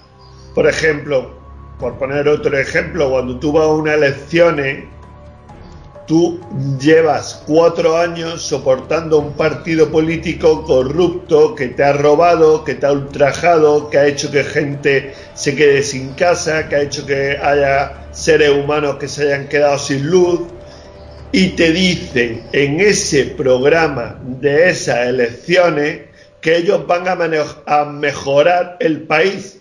Y tú te pones a pensar, pensar, ¿vale? No pensamiento lineal, sino pensamiento cuántico. Pero si lleváis cuatro años fastidiándome, ¿cómo me decís ahora que me vaya a solucionar el país? Pero no se hace. No se hace porque en esas elecciones, como te han dicho que van a mejorar el país, tú te lo crees con tu pensamiento lineal y por responsabilidad vas a votar. Y sigue la gente cayendo el, eh, año tras año en el mismo en el mismo error. En la misma historia. Octava recurrente. Solo que ya se han envalentonado tanto que te dicen, ah, tú me has votado, ahora aguántame cuatro años. Pero si es que si después a lo mejor no salen elegidos y después entre ellos hacen sus pactos y sus alianzas y al final te quieres te tienes que comer con papa cuatro años al que ellos quieren. Anaís, Anaís, siempre sale elegido el que ellos quieren, no el que quiere la gente. Tú en el momento. pero que ya ni, se, ni se ocultan, ¿sabes? No, no, claro que no, se pero para qué se molestan en manipular estadísticas y que sea. No, sí, sí, lo hacen, lo hacen continuamente. Lo que pasa es que están ya, la gente está acostumbrada, entonces ya lo acepta, tal cual, ¿sabes? Lo hacen continuamente. Vamos a ver, un voto en cuanto eh, mientras sea secreto, es manipulable por todos los lados. Yo hago una votación en una, casa, por ejemplo, siete ocho personas, pero yo soy el de la una y, el, que el que cuenta y el voto es secreto. Entre ellos no pueden decirse lo que lo que han votado. Yo mm, te digo quién ha ganado, el que a mí me dé la gana. Yo soy el que lo cuenta. Claro. Claro, es que realmente el voto debería de ser con nuestro nombre. El voto es con las letras mayúsculas. Si a ellos solamente les hace falta que presentes las letras mayúsculas, da igual a quién votes, a ellos les da igual. No, es que tú eres un ciudadano responsable. Todo es un fraude, perdonadme, pero es que estamos dándole aliento y estamos en el vórtice de siempre lo mismo, y eso es la Matrix, y todo eso es fraude. Está basado en fraude desde el inicio. Y nosotros eh, lo que estamos tratando de trasladar a todo el mundo a través de, de, de, de lo que llamamos soberanía, letras mayúsculas, ley de almirantazgo, el, tratar de descubrir este fraude, eh, estamos muchos que estamos actuando. Sabemos lo que estamos haciendo y sabemos que lo que es es. Se trata un poquito de que también eh, poder trasladar esa información, todo es fraude desde el inicio. Pero no darle vuelta a lo mismo, es que todo confluye en lo mismo. Cierto es también. Porque todo tiene que ver con todo, que es lo que no hemos entendido de esta película todavía que nada es lineal y que además todo tiene que ser cuántico y que tenemos que aprender a cerrar círculos, pero tenemos que aprender a escucharnos a nosotros mismos y tenemos que ser responsables de nosotros mismos si verdaderamente nos queremos proteger a nosotros y a los nuestros. Y que abra la sandía por donde la abra, al final te va a comer toda la sandía. Y da igual que la abras por la derecha, que la abras por la izquierda, que la abras por el centro, por abajo, por un lado, por otro, es lo mismo siempre va a acabar comiéndote toda la sandía porque solo hay una sandía y todo está conectado. Esa es la clave de todo. Lo que hay que querer es verlo o estar preparado para verlo. Tener la mente abierta, por lo menos para que te entre esta información. Recordar que somos todos energía. Como dice Jorge, identificar. Fran, ahora que se me ha venido a la cabeza, hablábamos de cuando las energías se cuando la energía se convirtió en palabras. En la Biblia eh, se recoge mm, el suceso de lo de las torres de Babel, cuando eh, nos separan a cada uno por idioma. Sí. Ahí fue cuando realmente empezó lo que es la gran división y la gran manipulación de la humanidad desde la Torre de Babel. Sí, pero no, no se nos dividió por palabras se nos dividió por pensamiento. Empezaron a dividir a la gente por pensamiento. Yo pienso que soy blanco, yo pienso que soy negro, yo pienso que soy azul, yo pienso que soy rojo, yo pienso que estoy por encima tuya, yo pienso que tengo esto, yo pienso que tengo lo otro. Cada uno empezó a pensar de una forma distinta, con lo cual cada uno empezó a crear una realidad distinta. Y aquí estamos 7.000, supuestamente 7.500 millones de habitantes, y cada uno vive su realidad. Es como si a cada uno nos dan los mismos ingredientes y cada uno con esos ingredientes se va haciendo una comida y a nadie le sale igual. Aunque tengamos los mismos ingredientes, a ninguno le sale igual. Porque realmente todos somos iguales. O todos somos seres humanos aunque estén los demonios aparte. ¿Vale? Pero los seres humanos todos somos iguales. Con lo cual si estuviéramos realmente conectados, podríamos ver una misma realidad todos. ¿Por qué no la vemos? Porque a cada uno se nos programó de una forma distinta, con creencias limitantes, con la carta astral, con 40.000 formas que tienen de hacerlo, y cada uno ve la película desde un punto de vista. Esa es la Torre de Babel. Bueno, vamos a dejar el tema por esta semana, si os parece. Eh, hablarme un poquito del programa de, radio, de la otra realidad, ¿cómo os va? Esta semana os he estado escuchando y habéis estado tocando temas bastante, bastante interesantes. ¿Se dieron alguna que otra herramienta? Sí. Bueno, eh, eh, el hecho más relevante es que hemos estado hablando de redes de pederastía, hemos estado hablando de acusaciones bastante serias sobre alguien que está por ahí eh, tomando algún puesto de poder dentro del país y esa información fue censurada en el lugar donde estamos. Así que tuvimos que, como somos responsables de nuestros actos, lo que hicimos fue ponernos por nuestra cuenta. Y entonces ahora el programa lo hacemos nosotros, lo preparamos nosotros, lo editamos nosotros con nuestro propio canal. Así que ya nadie va a poder censurar lo que digamos en el programa. Y ojo, que lo que decimos en el programa nosotros ya lo hemos investigado y tenemos eh, que, no decimos las cosas así por decirlas, que hay un, un, grupo de investigación por detrás de cada noticia. Por eso cuando nuestra compañera Asun acabó siendo censurada después de un gran trabajo que había realizado, pues no podemos permitir que siguieran las cosas de esa forma. Luego, en el aspecto ya de programa, pues seguimos dando pasitos hacia adelante con, con nuestros compañeros para hacer que cada día haya más seres humanos que vayan viendo eh, no la verdad, sino una visión distinta de la película que le habían contado. Por eso el programa se llama Lore, porque preferimos llamarlo Lore, ¿vale? Porque también hay un arquetipo que hay que tirar al suelo, que es el arquetipo de la realidad. Y hay que decir que para tres programas que lleváis solamente tenéis bastante aceptación, ¿eh? Los han acogido muy bien. Bueno, tuvimos la suerte de que Morfeo de Gea nos dio un empujoncito con el primer programa.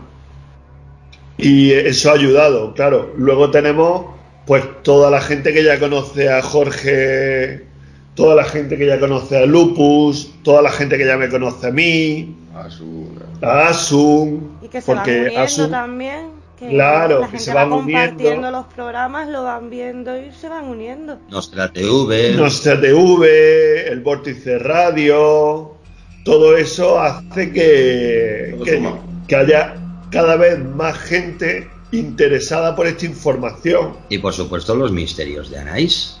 Como Fran nos ha, nos ha dicho que, que se le había censurado alguna información, eh, os invitamos desde aquí a que investiguéis sobre eh, quién es eh, el ministro de, Fomento y cómo ha llegado hasta, hasta el puesto que está ejerciendo ahora mismo y plantearos si en algún momento vosotros lo habéis votado o no. ¿No es así, compañeros? Así es, así es. Exactamente. Que hagan una tarea de investigación para ver eh, qué, qué, carrera tan meteórica de una alcaldía de una zona del norte, eh, pues eh, cómo ha llegado a ministro de fomento. Que se vayan acostumbrando a no tragarse las noticias tal cual se las dan, que investiguen, que saquen sus propias conclusiones y que lleguen a sus certezas. Solo así se puede expandirle la, expandir la esfera de conciencia. Y solo así podemos llegar realmente a, descubrir hasta qué punto hemos sido engañados.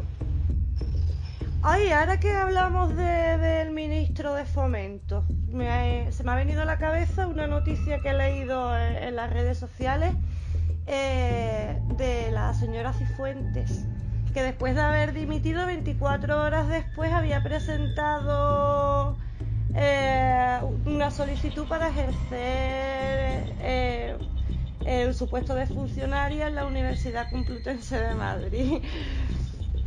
¿Para repartir máster? no sé pero que me ha hecho, me ha hecho bastante gracia, digo, después de la que salía con el máster, no Algún sitio, algún sitio la mandará esta claro, gente. esta gente no se queda descolgada, van a seguir chupando del bote, si además estaba todo programado. Si mientras no sacan unas cremas, no te sacan los miles de millones de otros, o de, o de ella misma, etc, etc. Tampoco se habla que esa grabación en la que está robando esas cremas, pues vienen de hace bastantes años, que eso era conocedora la Policía Nacional y que la ha sacado en el momento que les ha interesado. Yo creo que a eso tiene un nombre como puede ser el de prevaricación ¿eh? y que no ha cumplido verdaderamente esa Policía Nacional con su trabajo. En fin, bueno, pues muchas gracias por haber estado aquí esta noche. A ti, Anabel. Gracias a ti, Anabel.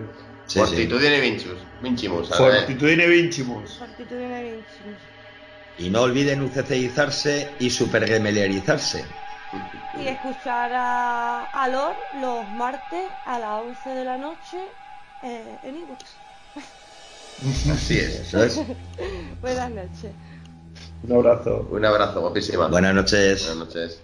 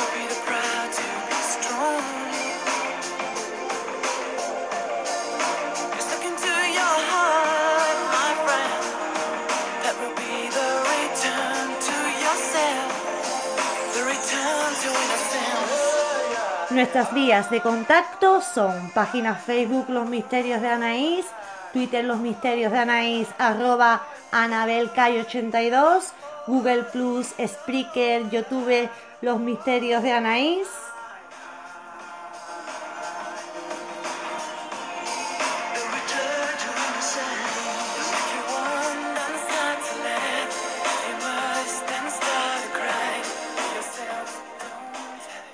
Además, siempre podéis encontrarme en mi blog anareyesitewordpress.com.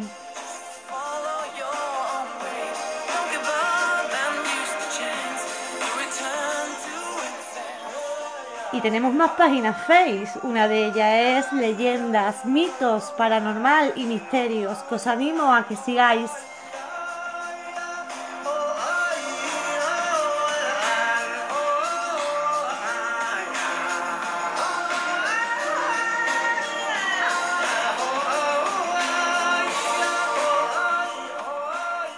Además, tenemos muchos grupos. Tenemos Conspiraciones 3.0, Los Misterios de Anaís en mayúsculas, que es más grande. Los Misterios de Anaís en minúscula, que es más pequeño. Tenemos Despertar Conciencia. Tenemos Expedientes Misterios. Tenemos leyendas, misterios y leyendas del mundo. Leyendas y misterios del mundo. ¿Os parece poco?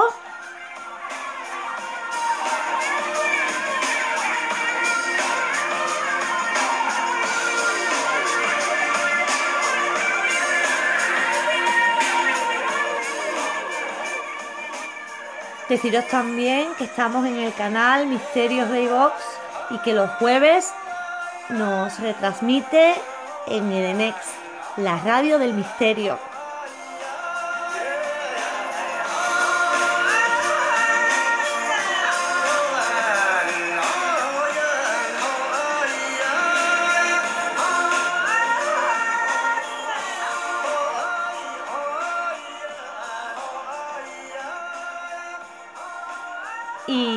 Jueves me podéis escuchar en mi sección de leyendas históricas en el programa Ciencia Más Allá de Radio Cantillana en el 107.7.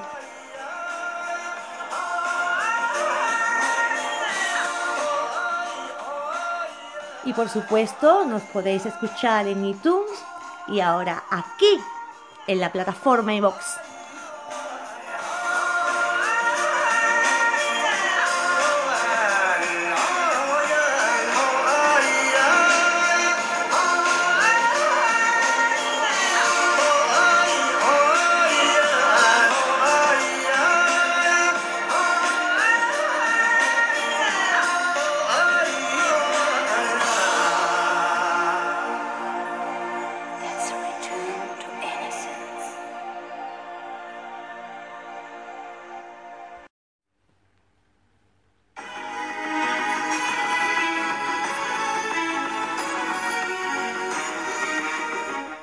La muñeca rota.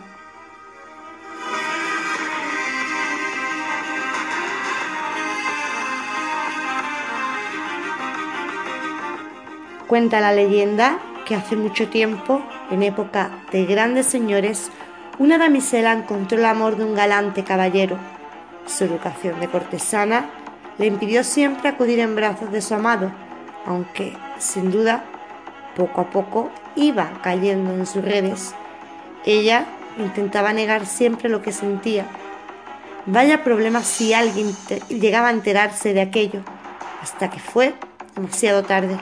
El galán caballero conoció a una joven mucho más hermosa y cuyo corazón no tardó en conquistar, dejando a la otra damisela con una herida que nunca llegó a curar.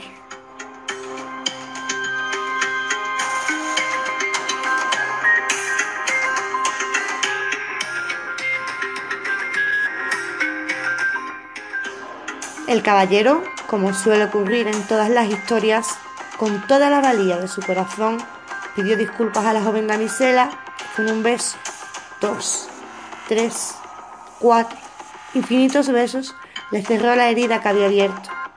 Esta se entregó por completo al amor. No pensó si estaba bien o estaba mal. Aquello suponía un grave riesgo para ambos. Y si acaso eran descubiertos, nada importaba cuando estaban juntos. Mil promesas de amor salían entre sus labios, pero todas acababan igual. Pronto llegará. Pronto dejará la otra por ti. Palabras que, poco a poco, se convirtieron en ilusiones sueños, esperanzas.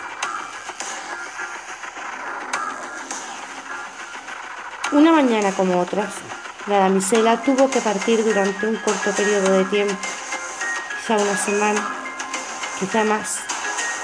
Nunca se supo cuánto, dónde, ni por qué. Pero a su vuelta, todo había cambiado.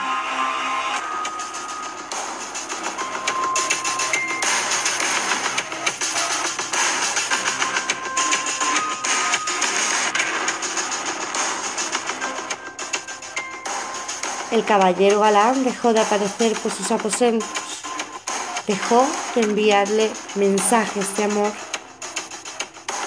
La noticia corrió por todo el reino. El caballero había contraído matrimonio con la otra joven. Las lágrimas brotaron de los ojos de la damisela, fríos como el hielo. El corazón se le desgarró por completo sin dejar un solo hueco que pudiese latir. Deseó con todas sus fuerzas dejar de amar, de sentir. Y su deseo se vio cumplido. Se transformó en una muñeca. En una muñeca rota.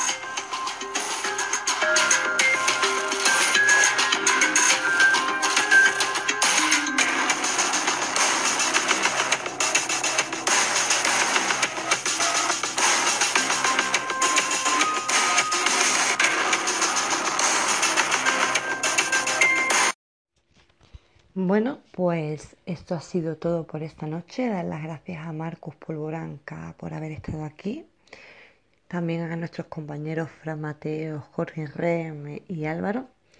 Decirles que los esperamos sin falta en el programa de la semana que viene, que intentaremos hablar de, de la tierra hueca. También tendremos con nosotros a José Manuel Freas, nuestro compañero José Manuel, que en esta ocasión no va a hablarnos de Crónica Negra, va a hablarnos de, de unos fenómenos paranormales recogidos mm, en unos lugares bastante interesantes. No quiero eh, desvelaros más del contenido del programa de la semana que viene, pero eh, os lo quería decir pues para, mm, no sé, poneros un poquito la, la piel en los labios. Deciros lo que os digo siempre, que le deis una vueltecita a los podcasts, que le deis una vueltecita a la página de Facebook, a las redes sociales, que hay cositas muy interesantes que no se están difundiendo en el programa, pero que se están hablando en las redes sociales y me interesa que las sepáis. ¿vale? Porque a veces nos confiamos mucho en la gente, nos creemos en que, todo el mundo obra con, buena intención, ¿vale? Y muchas veces, pues, em, nos engañan, nos mienten, nos timan incluso. Sí, porque en un programa de la pasada temporada eh, estuvo con nosotros eh, nuestro compañero Tomás Castellano, que hace mucho tiempo que no nos visita. A ver si me pongo en contacto con él y lo traigo de nuevo al programa. Y nos habló de, muchos timos que, que han existido durante toda la vida. Está el, famoso timo de la champita, eh, no sé, el timo del cobrador del gas, ¿no? Pues hay muchos timos por internet y muchas estafas, ¿vale? Y si le dais una, una vueltecita al programa, o mejor dicho, a la página de Facebook de los misterios de Anaís, podéis encontrar material muy interesante.